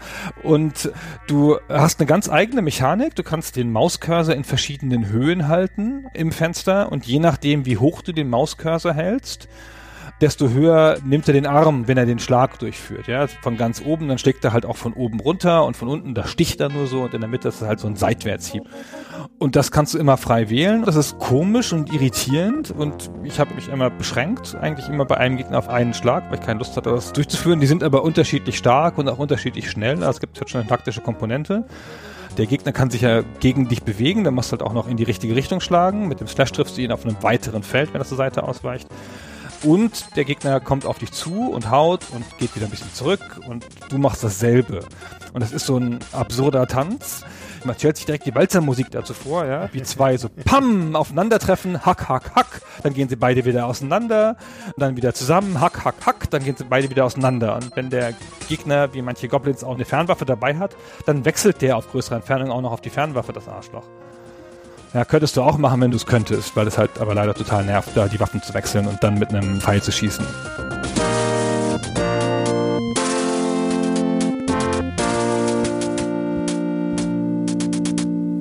Dieses Kampfsystem basiert ja auch darauf, dass du ausholen musst. Du musst die Maustaste gedrückt halten. Je nachdem, wie schwer deine Waffe ist, dauert das auch teilweise länger. Das bedingt auch diesen Kampf, weil in der Sekunde oder zwei, wo du ausholst, bist du natürlich verwundbar. Das heißt, da gehst du wieder auf Distanz. Sobald dein Schlag vollkommen aufgezogen ist, wenn man so möchte, gehst du wieder ran und haust ihm auf die Rübe und der Gegner macht's genauso. In der Praxis funktioniert das so leidlich gut. Das ist kein sonderlich gelungenes Kampfsystem. Das mit den drei unterschiedlichen Höhengraden und verschiedenen Schlagtypen, das ist fehleranfällig da trifft man häufiger mal den falschen.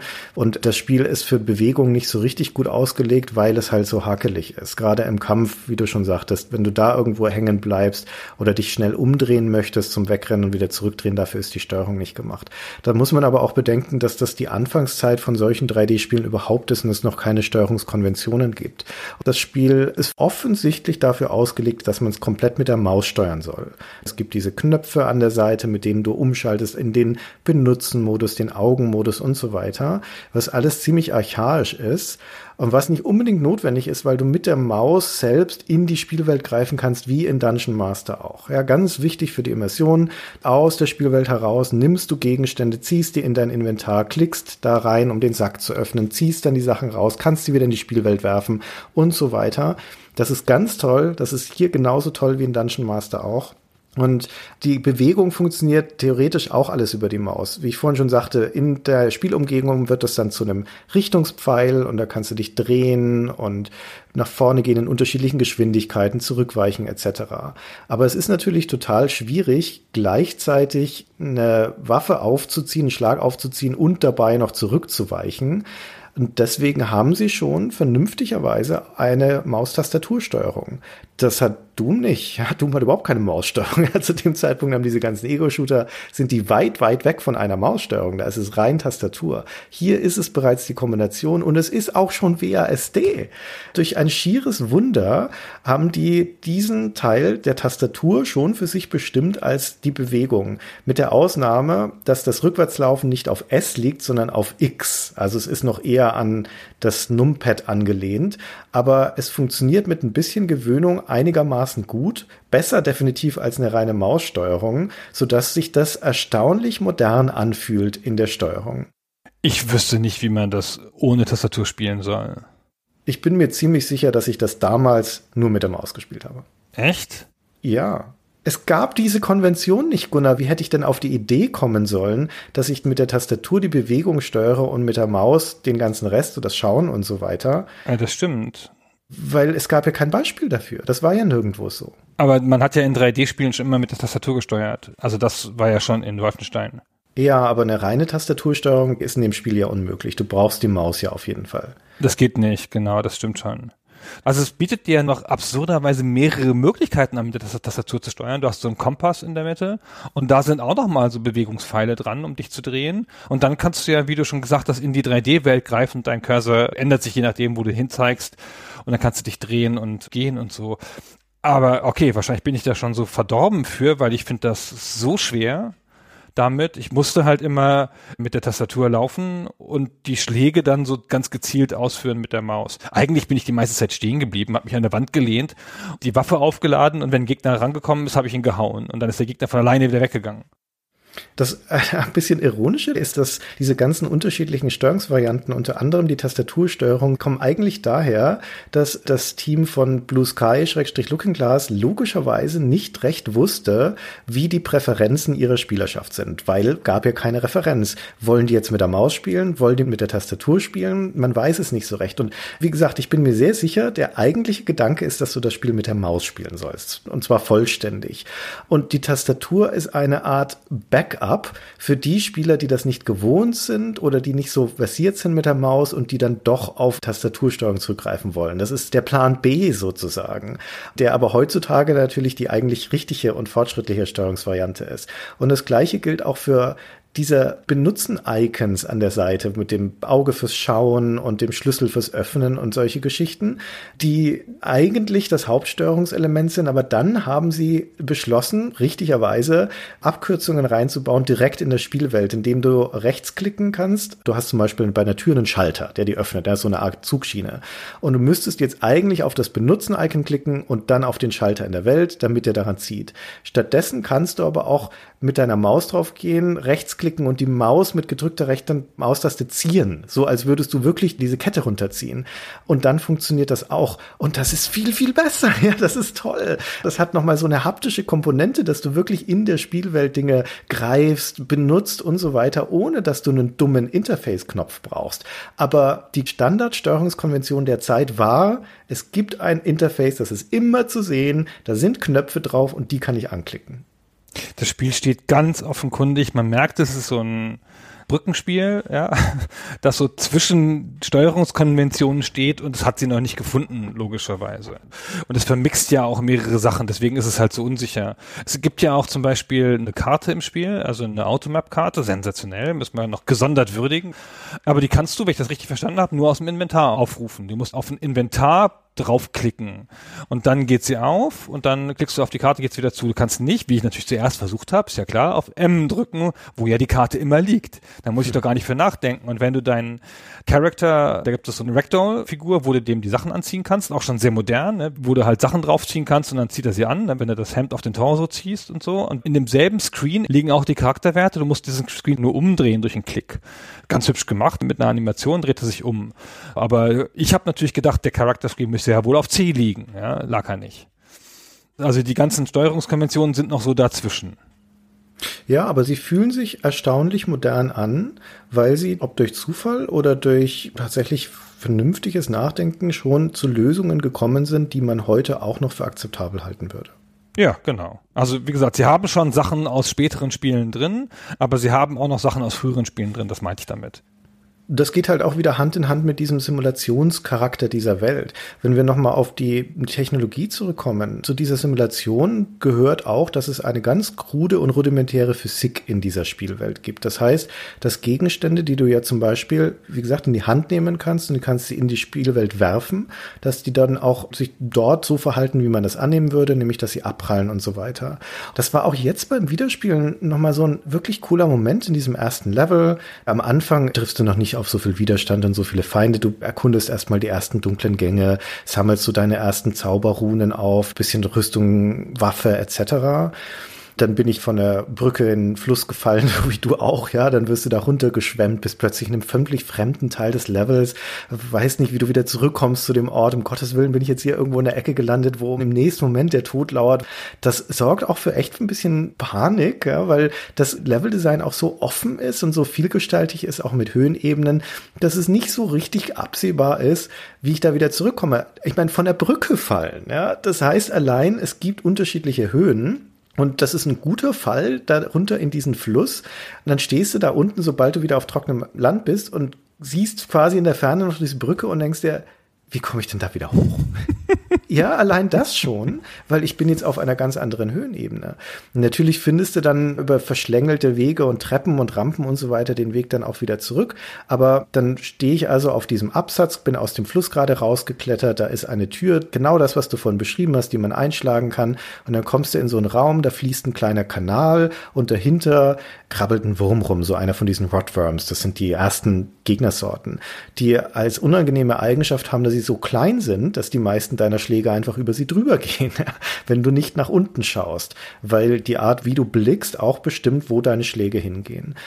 Und dann hatte ich zu diesem Zeitpunkt aber schon eine Schleuder gefunden mit Steinen und dachte, na, da ist ja eh dieser Kanal zwischen uns, der kommt jetzt gerade nicht an mich ran, der Wurm hau ich ihm halt mal ein paar Steine in die Fresse. Und dann schießt er den ersten Stein mit so einem Fadenkreuz in die Spielwelt. Der fliegt auf den Wurm zu, trifft ihn, prallt von ihm ab, kullert über den Boden, fällt in diesen Kanal und verschwindet mit einem Plumps. Was das damals für ein Augenblick war, ja, wo du denkst, Hammer, dass das so funktioniert. Natürlich auch scheiße, weil deine Munition jetzt gerade verschwunden ist. es liegen nicht überall Steine rum. Aber toll. Ja, und bis du dann irgendwann später rausfindest, dass, wie du schon sagtest, Fernkämpfen ganz, ganz gräulich ist in dem Spiel und da kein Segen drauf liegt. Aber in dem Moment zeigt diese Spielwelt, dass sie sich selbst ernst nimmt und dich ernst genug nimmt, um solche Sachen darzustellen. Ja, das ist ganz erstaunlich und es ist voller solcher Momente. Ich erinnere mich jetzt nicht mehr ganz genau an meine Spielerfahrung damals, aber wenn das so ansatzweise so war, wie ich das heute noch so empfunden habe, ist das voller Überraschungen, voller Sachen, die du noch nie gesehen hast auf diese Art. Du gehst durch dieses Spiel und siehst Sachen, die du noch nie gesehen hast. Nicht nur, weil sie das erste Mal so gezeichnet worden sind oder sich ausgedacht worden sind, sondern weil sie noch niemand vorher so machen konnte. Und das ist schon ganz schön enorm als Leistung. Sie haben auf der CES, auf der Computermesse 1990 eine ganz, ganz, ganz frühe Version nicht dieses Spiels, sondern ihrer Technologie gezeigt auch schon mit Texture Mapping und es gibt zumindest Andeutungen in dem Buch da von Kushner, dem Masters of Doom Buch, dass die das gesehen haben, die It-Leute und dass das eine ihrer Inspirationen war, zu sagen, lass uns noch mal mit dem Texture Mapping rummachen. Vielleicht können wir das noch besser. Keine Ahnung, ob das so stimmt. Da gibt es so ein bisschen widerstreitende Stories und man darf auch echt nicht alles glauben, was in dem Masters of Doom Buch steht. Aber jedenfalls waren sie da an der äußersten Front von allem, was damals möglich war. Würde ich auch so sagen. Und Simulation steht da über allem als Begriff. Und das, was du gerade gesagt hast, dem möchte ich mich auch voll anschließen, nämlich diese Vielgestaltigkeit der Ereignisse und die Überraschungsmomente, die man die ganze Zeit hat. Allein die Abwechslung von den Dingen, die man da schon trifft. Und das ist eben nicht immer nur Gefahr, Kampf und so weiter, sondern das ist auch die Interaktion mit den Einwohnern dieser Welt. Die ist jetzt nicht dynamisch in dem Sinn, dass sich die Leute da groß rumbewegen würden. Im Gegenteil, die bleiben in der Regel immer in dem Raum, in dem sie drin sind. Ja, Im vierten Stock Warlock zum Beispiel, da sind die Ritter in dieser Spielwelt, die sind nominell eigentlich dafür da, auch aufzuräumen und so Erkundungstrupps loszuschicken. Du triffst dann in anderen Levels auch immer mal einzelne Ritter, die da gerade gestrandet sind oder die da irgendeine Aufgabe hatten. Aber die sind dann immer an dieser Stelle. Es ist jetzt nicht so, dass sich die Ritter wirklich bewegen würden in dieser Spielwelt. So weit geht die Dynamik nicht. Aber in jeder von diesen Abschnitten, in die du kommst, ist immer mindestens eine Fraktion drin, mit denen du dann interagierst. Und selbst so Fraktionen wie die Trolle oder die Gule, auf die du dann später triffst, die sind per se friedlich. Ja, das sind Gemeinschaften, die da leben und dieses Überleben im Dungeon ist für die das Entscheidende. Aber diese sehen dich auch erstmal als jemanden, von dem sie potenziell profitieren können. Klassisch rollenspielmäßig natürlich, indem du vielleicht kleine Aufgaben für sie erfüllst, aber eben auch, weil du mit ihnen tauschen kannst und so weiter. Und die eigentliche Spielerfahrung ist so eine angenehme Mischung aus diesen Erkundungselementen und überhaupt dem Erschließen von dieser Spielwelt. Dann kommen rollenspieltypisch natürlich Kämpfe mit dazu und aber auch Rätsel. Es gibt Rätselräume, es gibt Schalterrätsel, Logikrätsel und so weiter. Und es gibt diese Questaufgaben, wo du mit Leuten sprichst und von ihnen Informationen bekommst, mit ihnen Dinge tauscht oder für sie Aufgaben erledigst die Leute, die da rumlaufen oder potenzielle Gegner, die kannst du auch anklicken oder angucken mit deinem Auge und dann siehst du, was für einen Status sie haben. Also was für einen Agitationsstatus. Es gibt vier Status und der vierte ist Hostile und dann bist du halt mit denen gerade im Kampf. Und davor gibt's noch Upset, Mellow und was ist das vierte? Friendly, glaube ich. Friendly, genau. Und dann kriegst du da einen klaren Hinweis drauf, falls es vorher nicht klar war, wo die gerade stehen und ob da eine Gefahr droht, theoretisch. Ich fand das ganz hübsch, dass man dann da an einer Stelle so einen Wurm trifft und der ist milde gestimmt. Mhm. Der ist gerade milde. Ich bin gerade in meiner Wurmigkeit, bin ich ganz zu Hause. Ich bin milde. Fremder, geh deiner Wege. Das fand ich nett. Ja, also das erste Level, wie gesagt, das ist noch vergleichsweise konventionell, abgesehen von diesem Erkundungsaspekt und den Goblins, die du da triffst und den paar Menschen-Outcasts hängen da auch rum. Im zweiten Level, da ist dann das Bergvolk zu Hause. Das ist die Zwergenrasse in dieser Spielwelt. Das ist auch eine Rasse, die darauf verweist, dass das Spiel ursprünglich mal kein Ultima war. Wir müssen dann nachher noch drüber sprechen bei der Entstehung, wie das eigentlich zustande kam, sondern das begann erstmal als ein anderes Projekt. Denn in der Ultima-Welt gibt es zu dem Zeitpunkt keine Zwerge. Die gab es früher mal, als es noch Sosoria war, in den ersten Ultimas, da gab es ja noch jede Menge unterschiedliches Kropfzeug und Rassen, aber eigentlich sind die nicht mehr Kanon. Hier im Spiel gibt es sie dann aber wieder. Sie heißen auch nicht Zwerge, sondern sie heißen Bergvolk. Und da beginnt es dann auch, dass die diverse Aufgaben für dich haben. Da gibt es dann eine Mine zum Beispiel, Beispiel, da sagt der König von den Zwergen, na, da ist ein Teil von dieser Mine befallen von einem Gazer, also von so einem beholderartigen Augenmonster bezwinge das, befreie uns da eigentlich eine ziemlich naheliegende Aufgabe, nur das ist viel zu stark an dieser Stelle. Ja, da hast du keine Chance, das ist einer von diesen Punkten, da musst du einfach später nochmal zurückkommen, wenn du in der Lage bist, solche Monster zu bezwingen. Und generell, das kommt ständig vor, dass du im Level 5 oder Level 6 feststellst, ich brauche jetzt einen Gegenstand, den ich eigentlich in einem der früheren Level gefunden hätte, oder ich muss nochmal zurück an einen Ort des früheren Levels, oder ich finde einen Hinweis, der mich auf irgendwas anderes verweist. Und da können wir nochmal auf diese Karte zu sprechen kommen, weil das gibt viele Quests und Nebenquests in dem Spiel. Deine Hauptaufgabe ist zum Beispiel erstmal diesen Troll zu verfolgen und rauszufinden, wo der überhaupt hin ist und diese Ariel zu finden, das Mädchen. Aber unterwegs erfährst du schon relativ deutlich, da gibt's acht Talismane, acht magische, die sind versteckt in dieser Welt und die solltest du möglichst alle zusammensammeln. Das ist also Teil der Hauptquest. Und die sind zum Teil nochmal zerbrochen, die sind zum Teil versteckt. Und darüber Buch zu führen, wer hat was gesagt, welchen Hinweis habe ich wo bekommen, wo an welcher Stelle habe ich was abgelegt oder gefunden, das musst du selber machen. Da führt das Spiel nicht Buch drüber. Aber es gibt dir, und das ist für diese Zeit ein wahrlich fantastisches Novum, es gibt dir ein Werkzeug an die Hand, um darüber Buch zu führen. Ja, und das ist die Automap. Eine Automap ist zu der Zeit noch eine relativ moderne Erfindung. Es gibt schon Spiele mit Automap, die den Dungeon einfach mit aufzeichnen, während du durchläufst. Das heißt, wenn du jedes Feld vom Dungeon betreten hast, dann hast du eine vollständige Karte. Aber es gibt nicht so viele und nicht alle Spiele zu der Zeit haben das schon. Also es ist ein fantastisch modernes Feature, aber das Coole ist, die Karte hat noch Platz drauf ein bisschen. Du kannst dann eine Feder nehmen, der Cursor hat dann so Form einer Feder und kannst auf diese Karte schreiben. Und kannst dir auf der Karte eigene Notizen machen. Und das ist ja wohl das Allergeilste ever. Ich habe noch nie, damals bis heute, eine bessere Automap plus Notizfunktion gesehen als in Ultima Underworld. Das ist aus dem Stegreif perfekt. Die Art und Weise, wie das mitgemappt wird und wie das Dungeon dir präsentiert wird, ist super. Es ist klar lesbar. Es ist auch insofern interaktiv, dass zum Beispiel die Tatsache, ob da Geheimtüren eingezeichnet werden oder nicht, davon abhängt, wie gut dein Search-Skill ist. Search heißt im Prinzip, dass du auf der Karte dann entdecken kannst, ob da Geheimtüren sind. Super. Das ist toll. Das ist sensationell. Das kann man nicht genug loben. Was ist denn das für ein geiler Skill, der nicht so dämlich in der Welt wirkt und ausgelöst werden muss, sondern der den Mehrwert gibt bei deiner Karte, die eh dein wichtigstes Tool ist. Das ist ganz toll. Ja. Und dann halt diese Möglichkeit, frei da Markierungen reinzusetzen und Kommentare reinzuschreiben, direkt auf der Karte, ist hammermäßig gut. Zumal die Karte auch noch freie Fläche hinten hat. Also es gibt ja nur acht Level im Spiel, aber die Karte hat auch Level neun, zehn und so weiter. Es sind halt einfach leere Seiten, auf denen du beliebig viele Notizen machen kannst. Das brauchst du auch, ja. Das wird auch erwartet von dir. Aber es ist so einfach, es ist so angenehm. Das ist eine erfreuliche Erfahrung, diese Karte zu beschriften. Das kann man nicht anders sagen. Ja, und es gibt sogar noch ein Radiergummi, also kannst auch Sachen wieder wegradieren, wenn das dir fehlgeschlagen ist. Das Spiel zeichnet dir eine relativ klare Karte auf zwei Dritteln des Bildschirms und lässt dir ein Drittel frei, weil es eigentlich will, dass du diese Nummern reinschreibst in die entsprechenden Räume und dann rechts eine Notiz machst, was da zu finden ist oder ein Symbol da reinsetzt oder sonst irgendwas. Und es stellt die geografischen Features sehr klar dar. Also ein Fluss zum Beispiel erscheint in Blau und ein Lavastrom in Rot, sodass du auch eine ganz klare Orientierung hast und die Levels, die Dungeons sind auch immer exakt viereckig. Ja. Aber die Wege dazwischen sind halt verschlungen und die zeichnet es wirklich exakt nach. Ganz, ganz, ganz toll. Das stimmt. Also das wird auf der Karte auch nochmal sehr deutlich.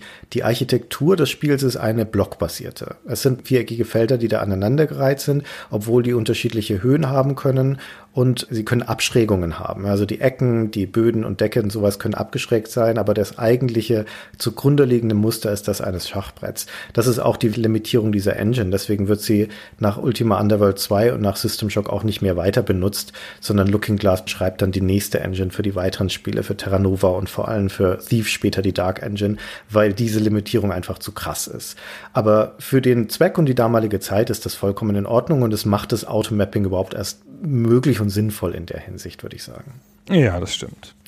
Ja, und diese Tatsache, dass du da Sachen notieren kannst, wie gesagt, du brauchst es auch, zum Beispiel für die Rätsel des Spiels, weil du häufig Hinweise auf die Lösungen bekommst von Rätseln, die dir irgendjemand in der Spielwelt gibt, oder du findest das auf so einer Schriftrolle, die kannst du dann entweder im Inventar mit dir führen, oder du tippst dir die notwendigen Informationen ab in deine Karte, wie du das möchtest. Und eines von den schönen Rätseln zum Beispiel im Spiel ist, dass man im dritten Level die Lizardmen findet, also das Echsenvolk. Und die haben eine eigene Sprache. Die sprechen in so Klick- und Zischlauten. Die verstehen zwar deine Sprache, aber sie können dir nur in ihrer Sprache antworten. Und das Rätsel jetzt hier ist, diese Sprache entschlüsseln zu können, herauszufinden, was bedeuten welche Wörter, die die mir sagen.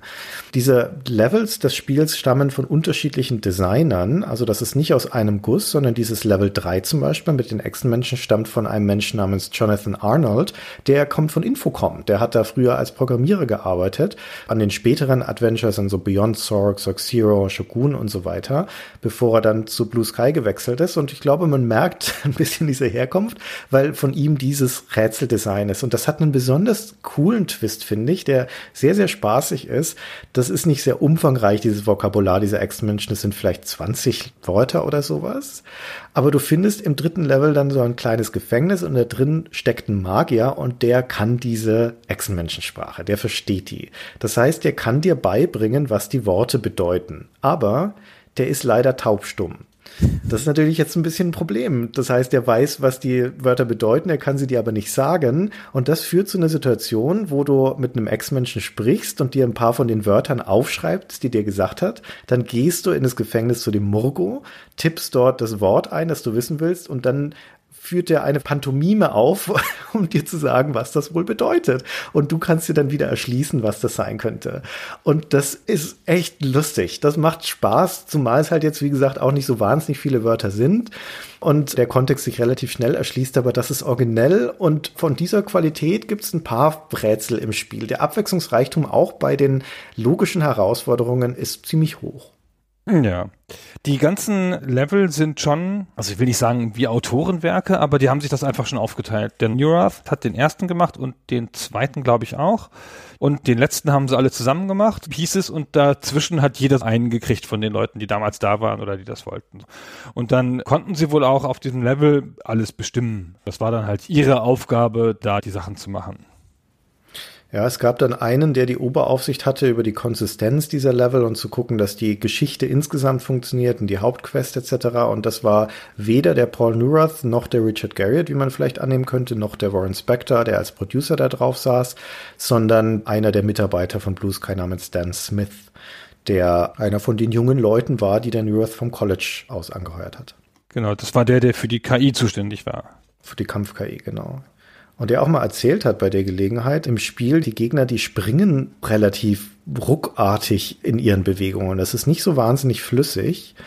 Das ist möglicherweise dem geschuldet, dass er sagte, eine der Hauptanforderungen, die an ihn gestellt wurden für die Gegner-KI, ist, dass die nie zu nah an dir dran sein dürfen, weil sie sich sonst in riesige Pixelhaufen auslesen würden. ja, deswegen muss seine KI mal darauf achten, dass die Abstand zu dir als Kämpfer halten. Und das mag auch einer der Gründe sein, warum die immer so wegspringen quasi von dir. Es ist ein bisschen irritierend. Viele kommen ja doch nah dran, aber naja. Ja, lässt sich kaum vermeiden, gerade in engen Räumen dann. Ja. ja, die müssen dich ja auch schlagen. Was sollen sie denn machen? Pixelpreis ist auch so oder so. Aber das ist nicht schlimm. Also insgesamt ist das Leveldesign in dem Spiel durch die Offenheit, durch Abwechslungsreichtum und durch die Tatsache, dass du in den meisten Levels relativ zügig von A nach B kommst, weil es zentrale Verbindungen gibt oder mehrere Möglichkeiten, Wege zu finden und sowas, ist das ziemlich gut gelungen. Nach hinten raus allerdings wird es dann ein bisschen schwieriger. Das Level 7 ist ziemlich nervig. Das ist das nervigste im ganzen Spiel, eben weil das da aufgehoben ist, weil das relativ linear ist und es ziemlich schwer ist, von A nach B zu kommen. Ist alles sehr eng, sehr verschachtelt. Ja, und es ist auch nicht mehr so richtig klar, was das darstellen soll, das Level. Das ist in anderen Bereichen deutlicher. Na, Level 3 ist der Sumpf und Level 5 sind die Katakomben und Level 2 ist die Mine und so weiter.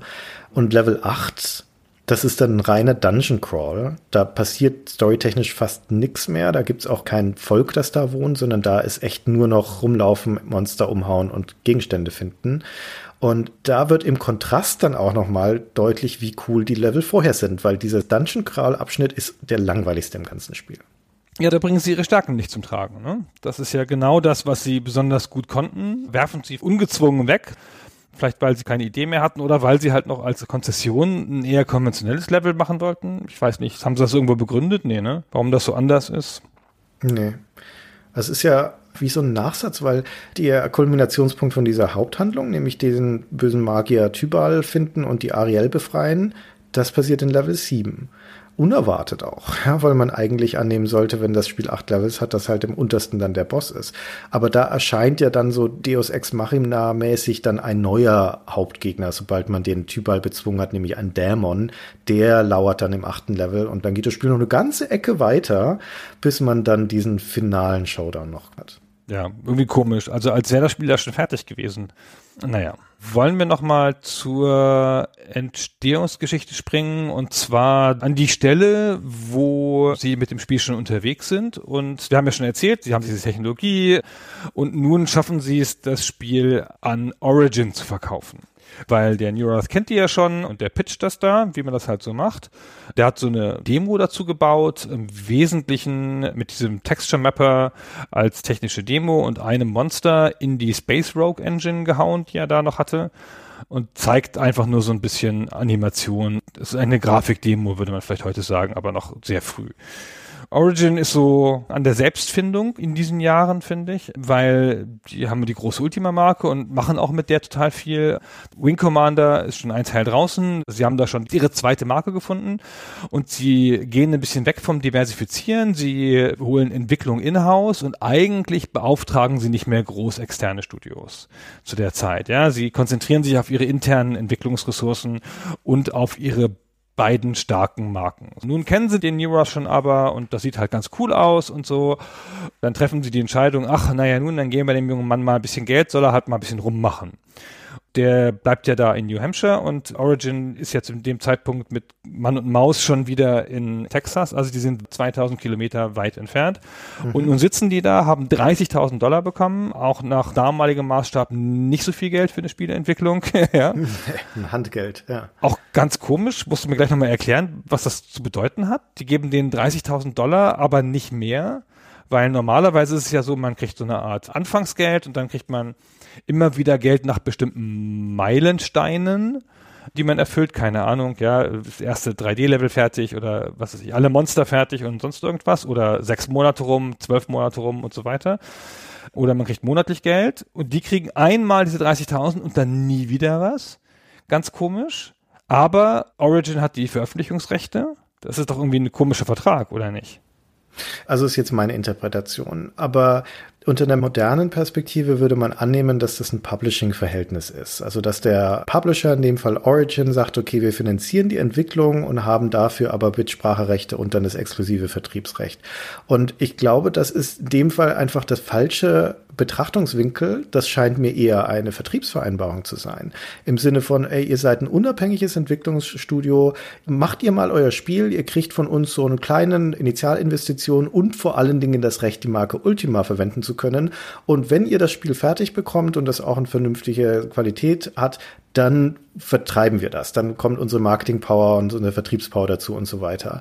Also man hat das Gefühl, nach dieser initialen Investition 1990, da ist das Spiel ja noch zwei Jahre von der Veröffentlichung weg, verlieren die auch das Interesse daran. Das hat der Neuroth später auch erzählt. Vor allem im Jahr 1991 kam dann fast überhaupt nichts mehr von Origin. Keine Rückmeldung, man hat sie da so vor sich hin basteln lassen. Und erst als dann der Warren Spector sich dem angenommen hat, war das die Trendwende und auf einmal hatte Origin dann auch wieder Interesse daran, das Spiel voranzutreiben. Also, dass es Ultima Underworld in dem Sinn gibt, so wie es ist, das ist maßgeblich dem Warren Spector zu verdanken, der aber nicht von Anfang an auf dem Projekt saß. War das von der ersten Sekunde an, wo diese 30.000 Dollar zahlen und diese Entwicklung beginnt, war das da klar, dass das ein Ultima-Spiel wird? Oder haben sie das erst noch angefangen, als Underworld und Ultima kamen erst in der Zeit dazu? so wie ich das verstanden hatte, war in dem Moment, wo sie sich mit Origin geeinigt haben, also wo sie diese Tech-Demo gepitcht hatten, war dann klar, dass es ein Ultima-Spiel wird. Wie viele Designentscheidungen für den Spielinhalt da aber schon getroffen wurden, weiß ich jetzt nicht so genau. Aber es ist eine gute Frage. Eigentlich sollte man annehmen, so wie das Spiel gestaltet ist, dass das erst später gekommen sein muss, dieses Ultima. Genau, weil die Geschichtserzählung dazu ist, sie treffen sich, sie einigen sich, es gibt 30.000 Dollar, sie sind überzeugt von der Tech-Demo, sie schlagen Ultima vor, es geht los. Aber dann wären ja die Zwerge nicht drin. Und die haben ja schon eine Reihe von Sachen gebaut gehabt, die offenkundig nicht Ultima sind und die dann auf Ultima gedreht worden sind. Das heißt, sie müssen ja entweder schon eine Reihe von Teilen fertig gehabt haben. Ich will nicht sagen das halbe Spiel, aber mehr als eine einzelne Tech-Demo. Oder sie hatten keine klaren Vorgaben, was in ein Ultima-Spiel reingehört. Und die haben sich gedacht, na ja, Mai, dann machen wir am Ende noch einen Ank rein und dann wird das schon gehen. Und ach, ihr habt da gar keine Orks drin. Aha, aha interessant. Mhm. Echt jetzt? Aber Fantasy-Welten gibt's immer Orks. Ist mir nicht klar, jedenfalls. Also es ist eine gute Frage. Fest steht jedenfalls, dass das Spiel an diversen Punkten signifikant von dem abweicht, was man von einem Ultima erwarten würde. Das sind nicht nur die ungewöhnlichen Völker, die da drin sind, das sind auch Ausprägungen des Rollenspielsystems grundsätzlich von den Klassen, die du wählen kannst oder Professionen, wie die in Ultima heißen, sind das genau die gleichen wie den Ultimas davor auch. Die gleichen acht, inklusive der sehr Ultima-spezifischen komischen Klassen wie der Schäfer oder der Kesselflicker und sowas. ja, und das hat das gleiche Attributsystem, so mit Stärke, Geschicklichkeit, Intelligenz. Aber dann hat es ein vergleichsweise umfangreiches Skillsystem mit 20 Skills, die du im Spiel erlernen und verbessern kannst. Das ist ein Novum. Das ist in dem klassischen Ultima so nicht drin. Und vor allen Dingen hat es ein Magiesystem, das schon deutlich anders funktioniert als in Ultima. Da ist es ja so, in Ultima 6 zum Beispiel auch noch, dass du ein Zauberbuch findest und die Zauber dann erlernen kannst in unterschiedlichen Stufen. Und um die zaubern zu können, brauchst du Zutaten, Reagenzien. Das ist in Ultima Underworld gestrichen. Es gibt kein Zauberbuch mehr, es gibt keine Reagenzien mehr, stattdessen gibt es Runen, die du sammelst. Und aus diesen Runen kannst du Zaubersprüche zusammensetzen. Die musst du auch nicht lernen in dem Sinne, die stehen alle im Handbuch, bis auf ein paar verborgene, die du im Spiel noch finden kannst. Aber du kannst sie auch durch Experimentieren rausfinden. Ob sie dir gelingen oder nicht, hängt wiederum von dem Skill ab, von dem Casting-Skill. Den gibt's so auch nicht in den bisherigen Ultimas. Und es ist nicht so richtig klar, warum sie diese Änderungen gemacht haben, weil das ergibt sich nicht zwingend daraus, dass es hier ein Solospiel ist und dass es 3D ist. Das hätte man genauso gut mit Reagenzien lösen können oder mit einem klassischen Zauberbuch. Das sieht schon sehr danach aus, als ob das ein System wäre, das sie sich ausgedacht haben, bevor das zu Ultima wurde. Das glaube ich auch. Erstmal vielen Dank, keine Reagenzien mehr, Gott sei Dank, ey. ja, ey, boah, Reagenzien. Aber ist das nicht einfach im weitesten Sinne das System aus Dungeon Master. Ja, könnte man sagen, ja. Ja, und ich glaube, das ist einfach direkt aus Dungeon Master entnommen. Das ist eine frühe Entscheidung, die sie getroffen haben. Das Spiel ist ja eh Dungeon Master inspiriert. Und dann haben sie einfach deren Magiesystem übernommen, weil das ungefähr passt. Diese Runen liegen übrigens, also sechs Stück davon liegen dem Spiel bei, jedenfalls in der US-Version, glaube ich. In der europäischen auch? Ja, ich glaube auch. Das ist so ein Beutelchen mit sechs so kleinen Blechplättchen drin. Genau. Habe ich mit großer Überraschung neulich mal wieder in die Hand genommen, habe ich nämlich zufällig im Büro stehen zu irgendeinem Jubiläum und wusste gar nicht mehr, dass da so ein Beutelchen drin war. Sieht sehr billig aus, leider das Beutelchen und die Runen, aber sehr nett. Ja, das ist alte Ultima-Tradition. Da ist immer irgendwie so ein physikalisches Goodie drin. Meistens ist es eine Münze. Ich finde dieses Runensystem gar nicht so schlecht, um ehrlich zu sein. Mit der Ausnahme, da gilt das gleiche wie bei Dungeon Master auch. Du kannst halt immer nur einen Zauber parat haben, den du gerade zusammengeklickt hast und in der Hitze des Gefechts einen anderen zu klicken ist utopisch. Ja, also es ist ziemlich schwierig, weil du musst dann deinen Runensack öffnen und da den alten Zauber löschen, dann den neuen zusammenklicken und sowas. Und das ist ziemlich nervig. Das heißt, es ist relativ unflexibel, das Zaubersystem in der schnellen Benutzung, aber dafür hat es diesen Baukastenscharme und das hat auch eine schöne, befriedigende Progression dadurch, dass du im Spielverlauf durch das Erkunden des Dungeons neue Runen findest. Und das wiederum eröffnet dir dann neue Möglichkeiten, Zauber zu sprechen. Zusätzlich dazu, dass du im Level aufsteigst und deine Magiefähigkeit besser wird. Und es hat dieses auch sehr charmante System, dass die Runen ja eine Bedeutung haben. Das steht im Handbuch auch genau beschrieben. Die Rune In zum Beispiel steht für etwas bewirken und die Rune Mani steht für Leben. Der Zauber In Mani heißt dann also quasi bewirke Leben und das heißt Lebensenergie wiederherstellen. Oder In Mani Elem heißt bewirke Leben Materie und das erschafft Nahrung. Und so kann man sich also manche Zauber, wie gesagt, es gibt auch einige versteckte im Spiel, könnte man sich theoretisch auch einfach erschließen, indem man mit diesen Runen rumspielt. Genau. Sollen wir mal ein Beispiel machen, Gunnar? Ich teste dich mal schnell, ob das nachvollziehbar ist mit diesen Runen. Also ich sage dir die Runenkombination und was sie bedeutet und du sagst mir dann, was für ein Zauberspruch das ist, okay? Oh Gott, oh Gott, oh Gott, oh Gott. Du weißt doch, dass ich das hasse, diese kleinen Spielchen in dem Podcast. Ja, deswegen mache ich's ja. Ich rede über eine Ultima-Serie. Ist mir schon klar, dass das jetzt nicht so dein großer Favorit ist. Aber gut, also ein Zauberspruch im Spiel wäre an expor und das steht für negieren, Freiheit, Bewegung. Was könnte das für ein Zauber sein? Das hält dich fest an irgendeiner Stelle. Ja, genau. Nicht unbedingt dich, sondern den, auf den du sprichst. Ah ja, genau. Also damit kannst du jemanden an der Stelle festhalten, also dass er nicht weglaufen kann. Das ist ein Paralysezauber, genau. Ah, ein Paralyse, okay, aber eine Bindung hätte ich jetzt gedacht, aber ja. Ja, du lähmst ihn einfach, ein Lähmungszauber. Noch eins, Rel Despor, das heißt Veränderung, Abwärtsbewegung. Landen? Ja, nicht schlecht, ja. Weiß ich nicht. Also irgendwo runterkommen, jedenfalls. Landen. Der Zauber ist Federfall. Ah, Federfall. Ah, langsam und sicher fallen. Ja, genau. Deine Abwärtsbewegung wird verändert, indem sie verlangsamt wird. Machen wir noch eins. Was por ulem heißt große Bewegung Materie. Große Bewegung Materie. Große Bewegung Materie. Mhm. Also den Gegner wegzaubern? Weiß ich nicht. Nee, das ist der Spruch für Erdbeben. Oh, ach, Erdbeben, ja gut. Also das ist nett, ja, das ist nett. Das ist auch für diese Mythologie von dieser Spielwelt ist das echt ganz schick. Das Runensystem kennt man ja aus Ultima, na? also das ist da schon sinnvoll aufgegriffen, nur halt jetzt hier umgewandelt als Zaubersystem mit dieser inhärenten Bedeutung. Das gefällt mir ziemlich gut. Gibt's da nicht auch immer einen Mondtorzauber in den Ultimas? Ja, den gibt's hier auch. Und kann er sich nicht aus dem scheiß Dungeon zaubern, an dem er gefangen ist? Sollte man meinen. Es gibt diesen Bewegungszauber, der den Mondstein nutzt, den man im Spiel finden kann. Und das ist eigentlich ein ganz cooler Abkürzungszauber. Der teleportiert dich nämlich zu diesem Stein hin. Den kannst du irgendwo ablegen und dann kannst du dich da mit diesem Zauber hin teleportieren, wenn du denn den Zauber hast oder eine passende Schriftrolle. Aber es ist auch wieder ein bisschen unflexibel, weil es gibt nur diesen einen Stein. Ja, du müsstest ihn dann aufsammeln und woanders hinlegen, wenn du einen anderen Ort haben möchtest. Was da drin steckt an Möglichkeiten und an guten Gedanken. Du findest ganz am Anfang zum Beispiel einen silbernen Baum und wenn du den berührst, dann verwittert der und du hast dann einen Samen in der Hand. Und diesen Samen kannst du irgendwo hinpflanzen, wo Erdboden ist, also wo nicht gerade Stein oder gepflastert ist, und dann erwächst da ein neuer Silberbaum. Und dann weißt du erstmal nicht so recht, was das soll, bis du im Spiel irgendwann getötet wirst und feststellst, das ist mein Rücksetzpunkt. Dann ist das Spiel nicht vorbei, sondern ich werde da, wo ich diesen Baum gepflanzt habe, wieder zum Leben erweckt. Das ist wie die Vita Chambers in Bioshock, nur dass ich selbst entscheiden kann, wo dieser Ort sein soll. Das ist der Hammer. Also es ist fantastisch. Es ist von ganz großer Schönheit. Warum gibt's denn das nicht öfter? Das finde ich auch so in der Symbolik so schön mit dem Samen. Ja. Nicht so ein fester Punkt, sondern einfach so. Also kannst du natürlich auch nicht jederzeit speichern. Ja, ist ja jetzt nicht so, dass du nicht auch noch andere Wege hättest, um im Spiel klarzukommen, aber das ist voll toll.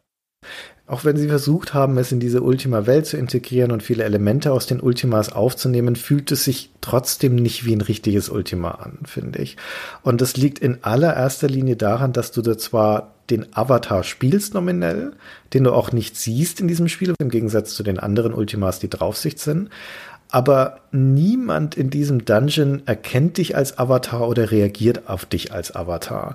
Und es tauchen auch keine von den vertrauten Personen auf, die man kennt, keine der vertrauten Orte aus Britannia, nichts davon. Du bist hier in einer Welt, der das nicht egaler sein könnte, dass du ein Avatar bist. Und das passt nicht so recht zu dieser Ultima-Erfahrung, die man vorher schon kennt. Und in Teil 2 haben sie es auch geändert. Ja? In Teil 2 wird das ganze Schloss von Lord British eingeschlossen vom Guardian und ist Teil des Dungeons und da laufen massenhaft von den ganzen Leuten rum, die du aus Britannia kennst, inklusive den Lord British. Das ist für die Immersionen, für das Ultima-Gefühl auch wesentlich besser, weil die kennen dich als Avatar natürlich und da hast du gleich von Anfang an ganz anderes Standing. Ja, also es wirkt hier wie aufgepfropft. Ich habe auch nicht so stark das Gefühl, die Ultima-Welt zu retten, weil mir das so nebenbei präsentiert wird und ich nicht noch Spuren von Korruption in der Welt sehe oder sonstige Sachen, wie sie in anderen Teilen vorkommen. Es ist sogar so, dass du das eigentlich ignorieren musst, was hier in Underworld passiert, gerade am Ende, weil am Schluss explodiert dieser Vulkan, in dem man da unterwegs ist und in der Endsequenz siehst du, wie dann die gesamte Insel des Avatars ein einziges Vulkanmeer ist. Da kann nichts mehr existieren auf dieser Insel und das ist ziemlicher Schwachsinn, weil da ist ja der Shrine of Humility drauf, da ist wie gesagt eine Siedlung drauf und sowas und in Ultima 7 ist das alles da. also das kann nicht Kanon sein. Nee, das haben sie irgendwie da rausgenommen. Ist ganz komisch. Aber naja, also wie auch immer das jetzt genau funktioniert hat, entweder haben sie sie da allein entwickeln lassen und vielleicht haben sie es einfach nicht ernst genommen. Vielleicht haben sie einfach gedacht, die haben 30k und dann machen die da ein bisschen rum und dann gucken wir mal. Irgendwann haben sie dann rausgefunden, wahrscheinlich dann als Warren Spector dazu kam, da waren sie schon ein Jahr dabei und hatten schon zwei Producer verschlissen, unter anderem den Joe Hannickman, über den haben wir schon gesprochen, der war Producer von Master of Orion, ja, bei Simtex. Und dann haben sie es vielleicht erst ernst genommen und dann haben sie vielleicht erst wieder geschaut. Also es scheint so, als hätten die da einfach vor sich hingewurschtelt, hat vielleicht niemand drauf geachtet. Ja, das mag sein, ja. Und sie haben dann die Entwicklung, und das war das, woher meine Verwunderung vorhin kam, die ganze Zeit selber finanziert, quasi aus Ersparnissen. Der Ned Lerner, der immer hatte Tantiemen von seinen Flugsimulationen und der Neurath hat Ersparnisse eingebracht und dann haben die da noch 400.000 Dollar für aufgebracht. Also insgesamt hat das Spiel 400.000 Dollar gekostet was jetzt echt okayer Preis ist für die damalige Zeit. Die Leute können nicht so teuer gewesen sein. Für zwei Jahre Entwicklung war, die kamen ja frisch von der Uni, die Leute, ja.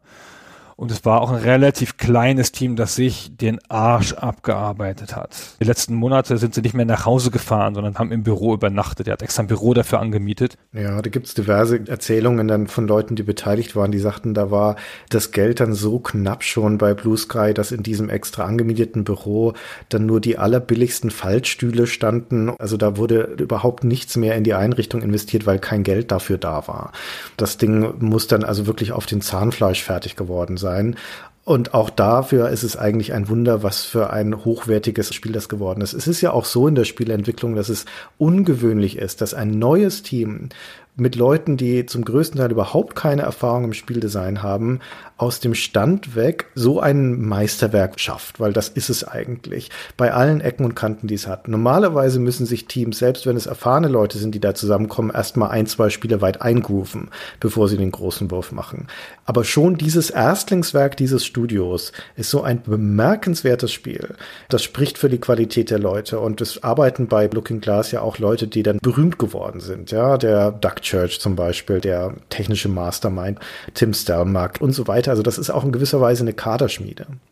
Das stimmt, ja, ja. Also die Leute kamen von der Uni, alles so talentierte Hotshots offenkundig, die halt sensationell was mitgebracht haben.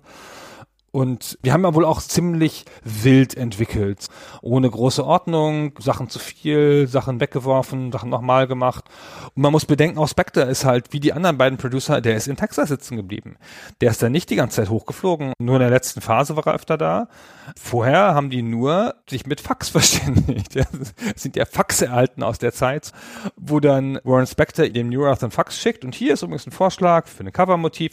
Ach, übrigens, ich müsste jetzt mal die neue Version sehen. Kannst mal schicken. Du, wenn es mit dem Schicken scheiße ist, dann fax mir Bilder. Das geht auch. ja. Also sensationell, wie sie das dann gemacht haben. Aber das war auch noch eine große Distanz. Ja, es ist auch nicht so, dass da jemand am Rechner vorbeigehen konnte und sagen konnte, boah, was hast du denn da gemacht? Mach das mal anders oder so. Die haben das schon wie so eine Bande junger Typen halt, voll rebellisch und mit ihrem eigenen Stil. Der New Earth war der einzige, der da erfahren war und der Netlearner. Das führt mit Sicherheit auch dazu, dass es so viele Innovationen in dem Spiel gibt. Ja, Im Großen wie im Kleinen. Hier nochmal ein technisches Beispiel, das man total leicht übersieht. Aber Gunnar, wie funktionieren die Türen im Spiel? Sie gehen auf. Sie gehen so auf, wie man das von einer Tür erwarten würde. Sie schwingen auf. Und wie funktionieren Türen in 3D-Spielen sonst zu dieser Zeit? Ah, stimmt. Ist nicht eins der Gerüchte, dass Doom deswegen ein Science-Fiction-Spiel sein muss, weil sie nicht wussten, wie man Türen macht und dass deswegen so Star Trek-Türen sein müssen, die zur Seite weggehen oder nach oben weggehen? Möglich. Also innerhalb von diesen 3D-Engines ist der Standard einfach, weil es viel einfacher ist, dass die Textur zur Seite gefahren wird oder der Block in diesem Moment. Na, deswegen gehen die Türen in Doom nach oben auf, in Dungeon Master ja zum Beispiel auch. Das sind die Fallgitter oder sowas, die gehen immer nach oben oder zur Seite auf und so weiter, weil es halt einfacher ist. Und hier in dem Spiel sagten sie, nee, Realismus, ja, wir wollen vernünftige Türen drin haben, deswegen sind das polygonale Türen, die aufschwingen, was ihnen jede Menge Kopfzerbrechen bereitet hat, aber es musste drin sein und deswegen haben sie es eingebaut. Überhaupt mit den Türen. Es gibt einen Gegenstand im Spiel, der nennt sich Spike. So Metallspitzen sind das. Und die haben nur einen einzigen Zweck, nämlich Türen festzuklemmen. Warum solltest du Türen festklemmen? Weil angeblich laut dem Handbuch oder dem Cluebook, glaube ich sogar nur, die Gegner Türen öffnen können und sogar einschlagen können. Das habe ich nie erlebt, kein einziges Mal. Aber es gibt auf jeden Fall die Möglichkeit, Türen zu verrammeln, was totaler Schwachsinn ist. Aber sie haben es mit eingebaut, weil es ihnen so erschien, dass auf dieser Stealth-Ebene des Spiels, es gibt ja auch Skills, die es dir erlauben, an Gegnern vorbeizuschlagen schleichen und von ihnen möglichst nicht entdeckt zu werden und sowas, dass es da auch möglich sein müsste, dass du Wege hinter dir verschließt. Deswegen ist es im Spiel drin, auch wenn es in der Praxis komplett nutzlos ist. Es gibt ja auch so Dungeon-Falltüren mit Gittern. Gehen die von alleine wieder zu nach einer Zeit? Nein. Weil da waren mir manchmal welche zu, wenn ich da durchgegangen bin. Ja, das sind dann die bei den Fraktionen, da steht dann immer ein Türwächter daneben, der macht sie auch wieder zu. Ah, genau, ja. Und könnte ich die auch verrammeln? Weiß ich nicht. Ich habe das nie ausprobiert, um ehrlich zu sein. Ah, okay. Habe ich auch nicht. Naja, ist ja wurscht. Naja, jedenfalls durften sie offenkundig alles machen, was sie wollten und haben dann halt da zwei Jahre wild rumgefuhrwerkt und dabei all diese Funken von Genialität gezeigt, die es hinterher auch ins Spiel geschafft haben. Der Warren Spector hat dann diese ordnende Hand, typische Producerrolle übernommen, so, jetzt müssen wir mal fertig werden, Jungs mach doch mal was fertig. und er hat dann versucht, die dahin zu bringen, dass das Spiel fertig werden muss. Und hat dann natürlich also auch diesen ganzen Rest gemacht. Ich habe ja eben schon gesagt, dass er sich ums Cover zum Beispiel gekümmert hat. Und die wollten eigentlich 1991 fertig werden, zum Weihnachtsgeschäft. Was auch super gewesen wäre, dann hätten sie nämlich mehr Abstand zu Ultima 7 gehabt. Weil das ist natürlich ein ziemliches Problem. Ultima 7 ist, naja, der siebte Teil, ist ein großes, gehyptes Spiel. Neues Ultima, da ändert sich vieles, ja, da kommt ja der Guardian dann. Das ist das, wo natürlich Origins Augenmerk drauf lag. Die wussten jetzt hier, Mitte 1992, tun wir den ganz großen Schlag mit Ultima 7. Und Origin hatte zu dem Zeitpunkt auch nicht unbegrenzt viel Geld. Die brauchten schon die Erlöse aus dem Spiel. Und natürlich wird so ein Spiel nicht verschoben, nur weil ein Ultima Underworld nicht fertig wird, das so eine Bande von Studenten außerhalb macht. Und die sind aber nicht fertig geworden, aber die mussten auch fertig werden, weil die hatten ja kein Geld mehr. Die waren ja schon die ganze Zeit auf dem Zahnfleisch. Wir haben ja schon beschrieben, ja, dass sie da auf ihren Klappstühlen gesessen haben und das 15 Stunden am Tag. Ja, einer meinte hinterher, es ist ein Wunder, dass wir alle noch gehen können. Und dann verlängerte sich aber dieser Release-Termin immer näher an Ultima 7 ran. Und dann hatten sie natürlich große Befürchtungen, dass Origin das Spiel ignorieren würde, weil der Publisher muss ja Marketingleistung dafür erbringen, er muss dann die Pressearbeit organisieren, Anzeigen schalten, all diese Sachen, ja, Regalplätze sichern. Und dann haben sie gedacht, die machen das vielleicht nicht. Ja, das ist ja wohl voll blöd. Und dann war da eine große Angst, dass das Spiel ihnen untergeht, an dem sie jetzt zwei Jahre so hart gearbeitet haben, weil Origin da vielleicht im entscheidenden Moment keinen Bock drauf hat, weil sie ein anderes Spiel beschützen müssen. Und dann kamen die auch noch, wie es eigentlich am schlimmsten ist, innerhalb von vier Wochen. Was eigentlich ein fantastischer Doppelschlag ist, ne? weil das sind beide sensationelle Spiele. Aber es mag dem Underworld schon ein bisschen geschadet haben, dass das Ultima 7 so nah dran war. Also das Ultima 7 hat sich aus dem Stand besser verkauft. In den ersten vier Wochen fast das Doppelte. Aber Ultima Underworld hat das alles noch aufgeholt und war dann hinterher das bei weitem besser verkaufte Spiel von den beiden. Also ein richtiger Mega-Erfolg. Dafür, dass das das Spiel war, was ein bisschen das ungeliebte, hässliche Kind war, das man noch eben aus dem Keller freigelassen hat. Das hat damals, ich weiß jetzt nicht genau, was der Bezugsraum ist, aber der Neurath hat mal gesagt, eine halbe Million Exemplare hätte es verkauft. Das ist für dieses Genre und dafür, dass es nur auf dem PC erschienen ist, also nur eine von diversen Plattformen damals war, ein sehr ordentliches Ergebnis. Beides ja auch technologisch anspruchsvolle Spiele. Das Ultima 7 auf seine Art auch. Also du brauchtest so oder so einen schnellen PC. Es hat ja auch nicht nur irgendein PC gereicht, sondern es war schon technologische Avantgarde. Beide Spiele. Das schränkt natürlich den Käuferkreis dann potenziell ein bisschen ein. Ja, das stimmt. Aber wie gesagt, also natürlich ein großer Schlag für Origin, muss man sagen. Ja, zwei so super Spiele innerhalb so kurzer Zeit. Und dann war ja auch klar, es wird einen zweiten Teil geben. Ja, das kam dann ein Jahr später, also in relativ schneller Folge, der Nachfolge nachgeschoben, wie man das halt so macht. Und es war dann auch schon wieder das Ende der Underworld-Serie und das ist eigentlich die große Unterlassungssünde hier, dass Origin es nicht geschafft hat und nicht erkannt hat, dass das die Zukunft für Rollenspiele ist. Sie haben dann als nächstes Ultima 8 rausgebracht, was immer noch eine isometrische 2D-Perspektive hatte und erst mit Ultima 9 ist die Hauptserie dann auch auf diese Perspektive umgeschwenkt, die das Underworld schon hatte. Aber sie hätten eigentlich die Gelegenheit gehabt, das voranzutreiben und auszubauen, sowohl technologisch als auch spielinhaltlich und das haben sie aber nicht gemacht. Ja, und mit dem Neuner kamen sie ja auch vergleichsweise spät und das ist ja auch jetzt nicht der uneingeschränkteste Erfolg, wohingegen die Leute von Looking Glass ja dann noch eine Reihe von sensationellen Spielen mit ihrer Technologie gemacht haben, indem sie sozusagen Schritt für Schritt für Schritt ihre Mechanik noch erweitert haben. Ich weiß nicht, hätte Looking Glass und Origin gut getan, finde ich, das Ultima Underworld weiterzumachen, während parallel noch der ganze andere Zweig entsteht mit System Shock und Thief und solchen Sachen. Vielleicht gäbe es Looking Glass heute noch wenn das so passiert wäre. Also zumindest die interne Entwicklung von Looking Glass ist ja, was jetzt ihre 3D-Spiele angeht, die so einen Action-Charakter haben, diesen Ego-Charakter haben, also jetzt nicht die Flugsimulationen und so, haben sie eine sehr logische Entwicklung weg von dem sehr systemischen und systemüberfrachteten Rollenspiel hin dazu immer mehr die Spielwelt in den Mittelpunkt zu rücken. Mit System Shock geht es schon in die Richtung viel stärker dann noch mit Thief, das ja kein Rollenspiel mehr in diesem Sinne ist, sondern wo die Interaktion in der Spielwelt das zentrale Spielelement ist. Und das ist ein ganz vernünftiger, sehr logischer Lernprozess, der sich aus ihren Ultima Underworlds ergeben hat. Und sie erweitern das, was schon angelegt ist in Underworld, auch das mit der Bewegung. Mhm. System Shock wirkt wie eine Fortsetzung davon. Also es hat dann noch dieses zur Seite lehnen und das Kriechen. Da kommt noch mehr Bewegung im Raum dazu. Noch eine variablere Bewegung.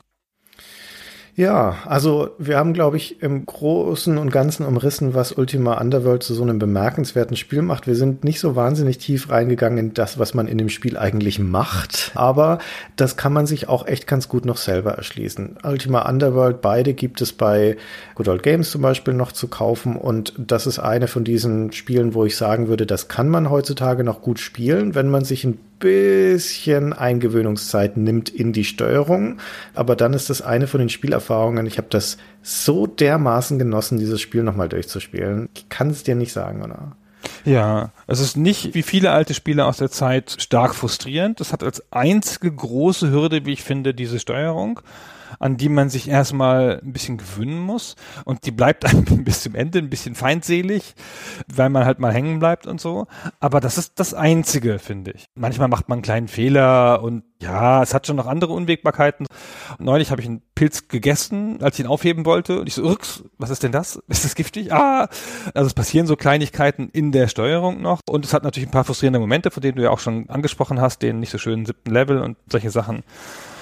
Aber eigentlich kann man sich das zumindest in großen Teilen noch gut erschließen.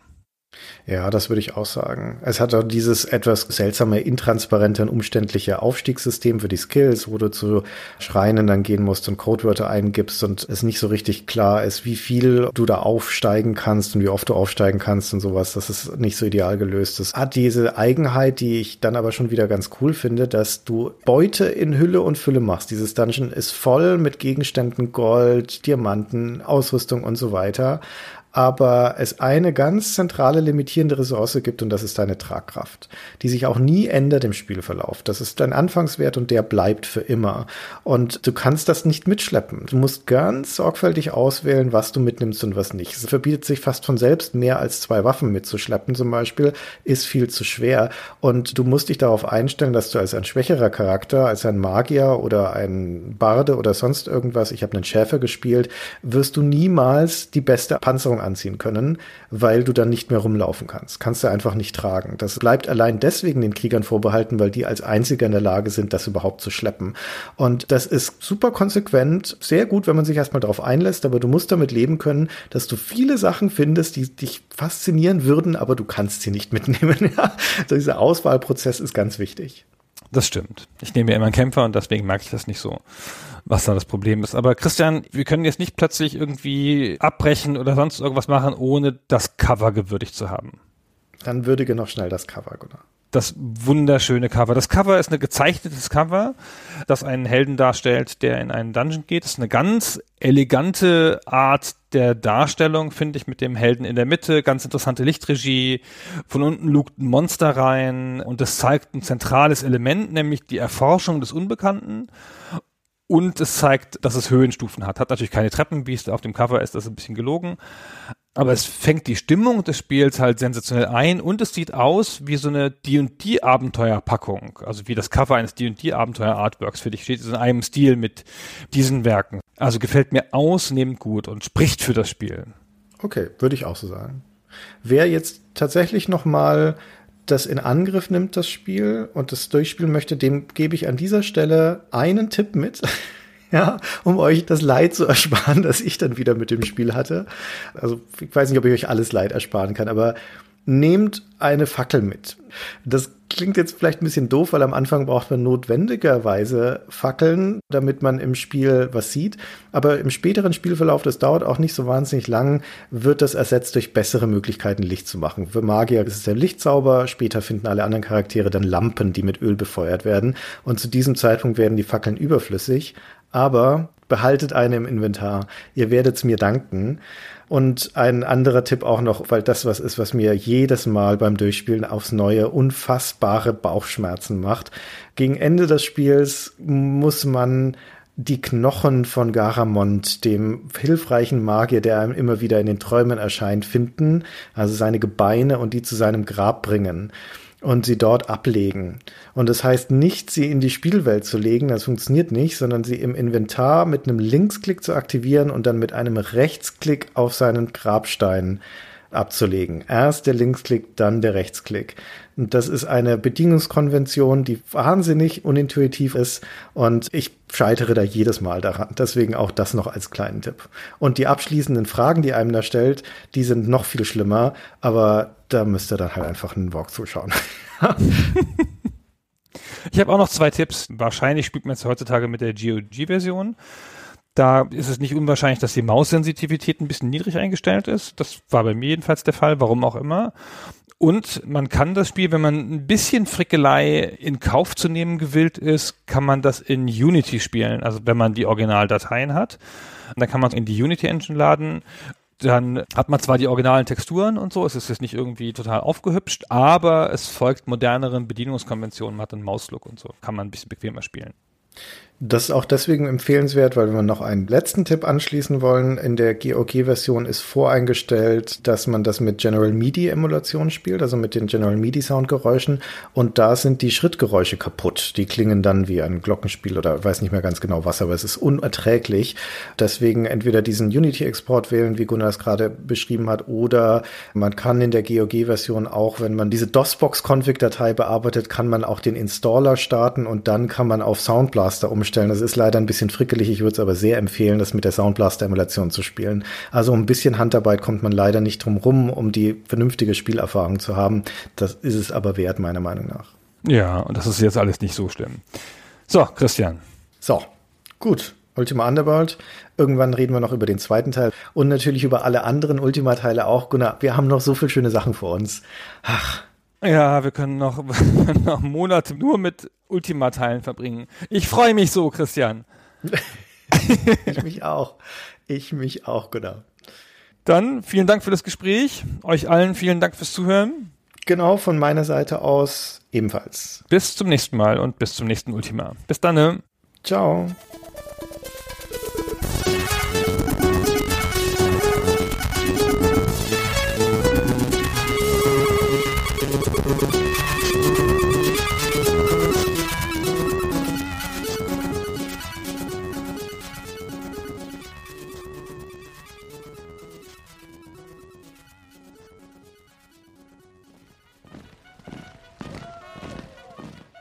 Gunnar, es wird Zeit, dass wir so langsam mal für die Weltherrschaft planen. Unbedingt. Kann ja nicht mehr so lange hin sein. Und wenn es soweit ist, dann sind ja diverse verantwortungsvolle Aufgaben zu vergeben. Versteht sich von selbst, dass wir alle, die machtvoll sind, mit unseren Familien und Freunden besetzen.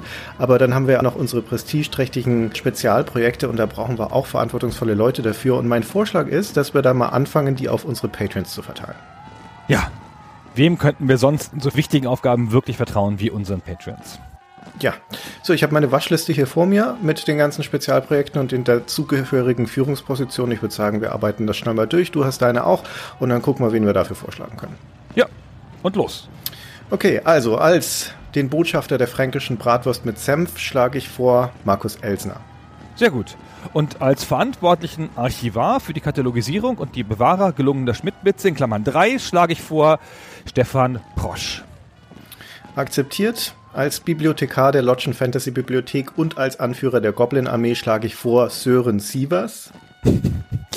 Als Lord Siegelbewahrer vorzüglicher Lott-Anekdoten ohne Bernd Lehern-Bezug schlage ich vor Daniel Möller. Klingt gut. Dann hätte ich hier als leitenden Wissenschaftler für unsere Teleportationsexperimente auf dem Mars-Mond Phobos Frank Scholz. Der Perückenmeister der blondgelockten Zweithaarsammlung für festliche Anlässe von Christian Schmidt schlage ich vor Kevin Descher. Das ist bei Kevin sehr gut aufgehoben, bin ich einverstanden. Als Lastenträger zwischen der Flagge beim Holzfäller und der Flagge am Sägewerk nominiere ich Hajo Parsche. Als Leiter des Erschießungskommandos für Anhänger feindlicher Fußballclubs, Hörer feindlicher Podcasts und Leser feindlicher Spielehefte Helge Eichhorn. Ja, ob der Helge dieser Verantwortung gerecht wird, na schauen wir mal. Als den Kabinenführer der goldenen Gondelbahn zwischen Nürnberg und Fürth schlage ich vor Thilo Fokker. Ich dachte, um Fürth soll ein Zaun gemacht werden. Na gut. Der verantwortliche Mäusefanggehilfe und Futtervorkoster der herrschaftlichen Lottkatzen, das wird der Jonas Vornhold. Als Wächter der Kettensäge Steffen Vollmer. Ja, das ist ein wichtiger Posten. Als Verwalter des großen Buches der Kränkungen, die derzeit noch ungesühnt sind, schlage ich vor Sebastian Bergmann. Als Wächter des Benzins für die Kettensäge nominiere ich Niklas Menne. Hat der auch immer welches? Ich weiß nicht. Als leitender Wissenschaftler des Komitees zur Feststellung der Unterlegenheit von Civilization gegenüber Alpha Centauri, Henning Tüxen. Damit bin ich nicht einverstanden. Diese Position wird sofort wieder gestrichen. Ah, der arme Henning. Dafür hätte ich hier als Level 1 Rattenschlechter und Chefkoch in der Personalkantine schlage ich vor Patrick Scheurer. Als herrschaftlichen Regisseur und Beauftragter für die Fortführung unberechtigt abgebrochener TV-Serien etwa Firefly schlage ich vor Andreas Müller. Als den neuen Trainer von Hannover 96 schlage ich vor Mirka Roth. Damit willst du mir irgendwas sagen. Ich weiß nicht. Aber ich nehme das an. Ich bin dafür. Das ist gut. Besser als der jetzige ist auf jeden Fall. Und das ist ja ein Schleudersitz, ne? Also das werden wir sowieso demnächst neu besetzen müssen. Als den herrschaftlichen Autor und Beauftragten für die Fortführung unvollendet gebliebener Buchserien, etwa Der Krieg gegen die Ktor, schlage ich vor Martin Rauchegger. Und als Loremeister für Warhammer Battletech und Sailor Moon schlage ich vor Reinhard Eibensteiner. Sailor Moon, da muss man sich auskennen. Als staatlichen Lobsänger und Hervorheber der besten und allerbesten Eigenschaften von Gunnar Lott schlage ich vor Markus Pleatsch. Das ist ein super Job, da hat man nicht viel zu tun. Als dein Stunt-Double für unsere Live-Auftritte in Berlin schlage ich vor Stefan Hüper. Der sieht mir auch schon so ähnlich. Sehr gut. Als Festhalter der herrschaftlichen Mütze bei Windabstärke 3 Thomas Gellen. Als den Typen mit entblößten Oberkörper und Stirnband, der die Attentäter erschlägt, die es bis in den Thronsaal geschafft haben, schlage ich vor Andy Zoltan. Gefährlicher Name. Als den Aufpumper der Lotschen Fahrradsammlung und zugleich staatlich geprüfter Felgenpfleger Jakob Meyerhofer. Ja, da habe ich was ganz ähnliches, nämlich als den Vorsitzenden Juror des jährlichen Gunnar Lott Lookalike-Wettbewerbs für Frauen schlage ich vor Gerhard Fuchs. Umzugsbeauftragter für die Verlegung des UN-Hauptquartiers nach Karlsruhe West Mike Grosse. Akzeptiert als Ghostwriter unseres autobiografischen Ratgebers in vier Wochen zur Weltherrschaft und zum Traumkörper schlage ich vor Nico Mendrek. Das wird den freuen, den Nico. Leiter des staatlichen Programms für die Unwidmung der diversen TV-Förderprogramme zur Fabrikation von Textadventures Eike Radatz. Als den namenlosen Helden schlage ich vor ähm, Dennis Wittkötter. Vorsitzender der Kommission zur Etablierung des Literatur-Nobelpreises für Textadventures Martin Brumann. Als leitenden Sprengmeister für den kontrollierten Rückbau aller IKEA-Filialen im Herrschaftsgebiet schlage ich vor Julian Minke. Was hast du denn gegen Ikea? Als leitenden Schergen für die Einführung der neuen Schulfächer Fußballregeln, Podcastkunde und Textadventuristik Lukas Vollenweider. Als unseren Statthalter der unbefriedeten Gebiete rund um Köln Myron Zackers. Abteilungsleitender Abknipser im herrschaftlichen Rabattmarkenwesen Andreas Galler. Als den Producer des Remakes von The Colonel's Bequest in Super VGA Stefan Schuster. Das ist eine wichtige Aufgabe. Leitender Wissenschaftler im Komitee für die Schmackhaftmachung von Rosenkohl Jan Kalweit. Und als die Prinzessin in Not Jasmin Kindelsberger oder Maximilian Klingbeil. Hier bin ich mir nicht so ganz sicher, wen ich nehmen sollte. Meinst du, die sollten das unter sich ausmachen? Ich finde auch, das können die sich das selber überlegen. Ich hätte noch eine Stelle, auch für beide in Frage käme, nämlich, also du weißt ja, die Rolle der jungen Lara Croft, die haben wir schon besetzt, das ist die für die Kinder und auch die Rolle der erwachsenen Lara Croft für Leute in unserem Alter, also oder eher in meinem Alter. Aber dann haben wir noch die etwas reifere Zielgruppe, Gunnar, für die bräuchten wir natürlich auch eine Lara Croft. Also da kann ich mir auch gut vorstellen, entweder Jasmin oder Maximilian. Hm. Die werden sich so freuen. Beide Rollen sind super. Als herrschaftlichen Kabelentwirrer und Verantwortlicher für die Aufladung Lotscher Technikgeräte schlage ich vor Simon Hofmann. Hervorragend. Meine Liste ist schon zu Ende. Und als Chefvorspieler narrativ interessanter, aber mechanisch zu anstrengender Spiele, etwa Ego-Shooter, schlage ich vor Fabian Scheidt. das ist ausgezeichnet. Damit haben wir sehr viele wichtige Positionen schon besetzt. Ich denke, wir können das Projekt Weltherrschaft schon so gut wie abgeschlossen erklären. Ja, damit haben wir es. Was soll jetzt noch schiefgehen? Sehr gut. Auf eine schöne Zukunft. Bitte morgen um 8 Uhr bei uns einfinden. genau. Bis dann. Bis dann.